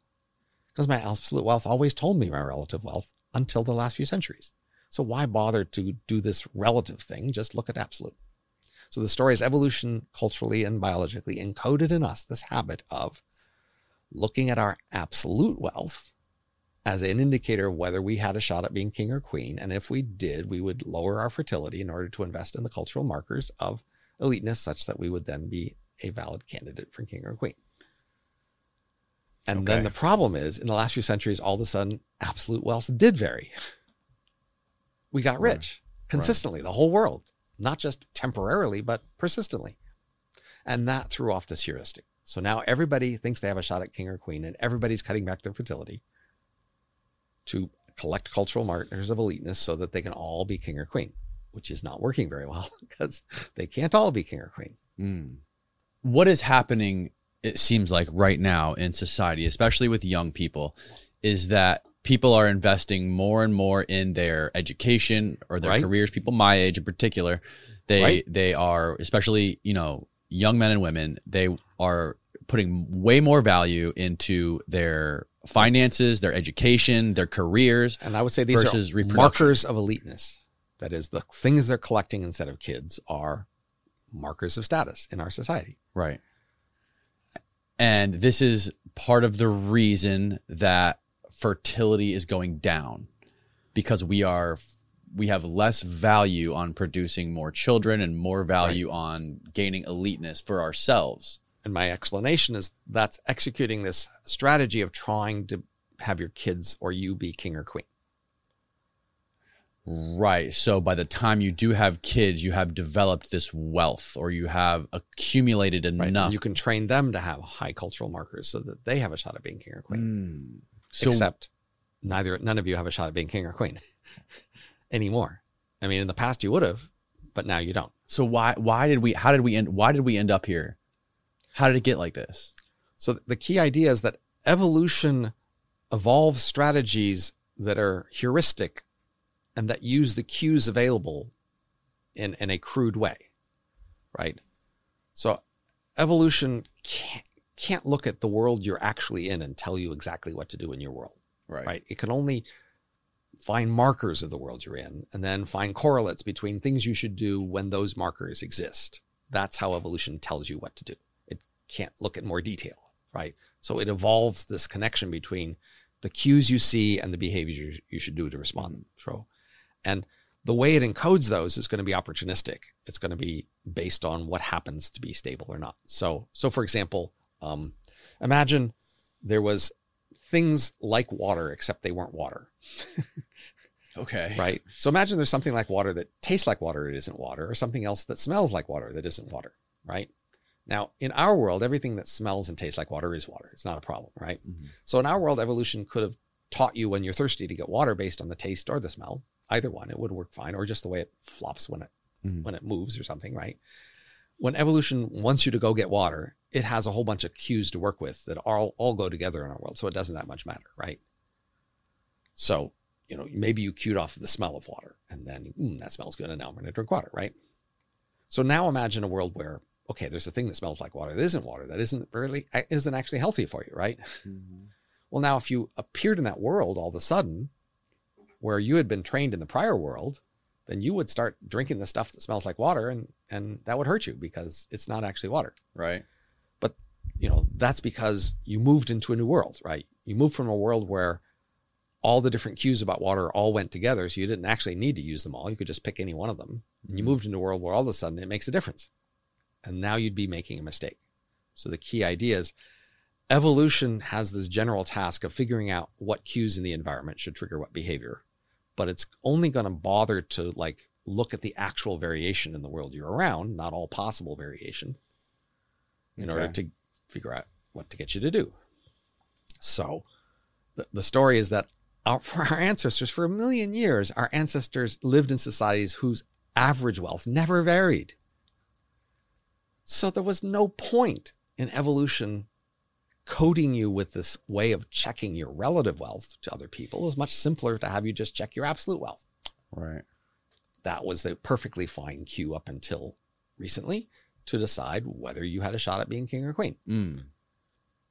But all of a sudden the world changes, and now this heuristic that worked fine in the old world doesn't work so well in the new one. And that's why fertility is declining. We're just executing a heuristic that is misfiring because it's in a new world. And there's projections that show birth rate where it's going, and I think Elon Musk is one of the most vocal people about Yeah. this, So which is why he's having like so the question is like how will this problem get fixed? And you might think, okay, eventually, say evolution would fix it, but now we have to ask, well, how exactly would evolution fix it? So I think the key question is how much cultural conformity pressures are involved here. That is, you know, so for example, we've seen societies like, you know, the Mormons, say, or Orthodox Jews who have an unusual culture that promotes fertility, right. but nevertheless, their fertility has also been falling at a similar rate, just at a delayed time. And even those societies apparently are failing to resist the larger cultural pressure to adopt the larger cultural attitudes toward fertility. right. So that is your attitude toward fertility is a combination of like your genetic unique attitude toward fertility plus the cultural attitude toward fertility around you that you're being mm-hmm. taught, right? Right. So biology can only fix this when that if that cultural that biological attitude got so strong as to overwhelm this cultural attitude. And that doesn't seem to be true of most people today. That most people are pretty culturally influenced by the people around them. Some people might have more of a biological inclination toward fertility, but they all seem to be pretty influenced culturally by the people around them. So either over I mean, so if you if you think about I think I did the numbers like in 1500 years humanity would go extinct if the population went down by half every two generations or something like that. So that's kind of the time scale we have to work with. Wow. So the question is, well, first of all, can biology create humans who resist cultural pressures enough over that time scale? Which I'm doubtful for. More likely scenarios, can culture create a new culture that resists outside cultural influence over that time scale? And that seems more plausible because we have seen cultures that are somewhat insular in the past, right? Cultures that train people in that culture to follow that culture and to ignore outside cultures. Say, for, forget all of them. They're evil. They're wrong. Just, just listen to us. Right. Right. So then the, the win scenario seems to me is that we end up with a especially insular fertile culture. That is a culture arises which has a strong value of fertility and insularity. That is, it teaches people to not listen to outsiders and to stay away from outsiders and to just listen to people in the culture. This has to be more insular, as I said, than the Mormons are now Mm. because they are failing. They are, in fact, have, you know, responding enough to the outside cultural influence that they are on track to fall with everybody else. Wow. So this new insular culture is going to have to be pretty damn insular. And that's going to cause a lot of costs, right? That is, you know, that insular cultures have caused wars and a lot of things. And, you know, especially they're going to limit innovation, right? This insularity is probably going to resist other things from the outside culture, not just fertility attitudes. Right? It's going to resist technology, maybe um, all sorts of things it might resist, right? Mm. And so, and who knows what it'll be? But unless we can like engineer it, it'll be kind of random, right? Mm. Which insular culture appears that manages to to persist? And of course, it'll have to not only arise as an insular fertile culture, but also resist the outside's world trying to crush it, Right. because the outside world may be very offended by their insular fertile culture. I'm less I'm less assured of biology solving the problem than culture. That is, I'm less assured that like some humans will just evolve a biological inclination to just want to have a lot of kids regardless of cultural pressures. Or we can start genetically making our own kids uh, in in test tubes. I'm not sh- I don't think that helps. That is it's about again how much you invest in Come each child. You're right? Getting pretty far. It's about how much you invest in each child, not so much about how mechanically you make the child in the first place, right? Most of the cost Okay. of raising children isn't the first year uh, or the pregnancy. The cost is all that time it takes to raise the child to be a elite cultured child.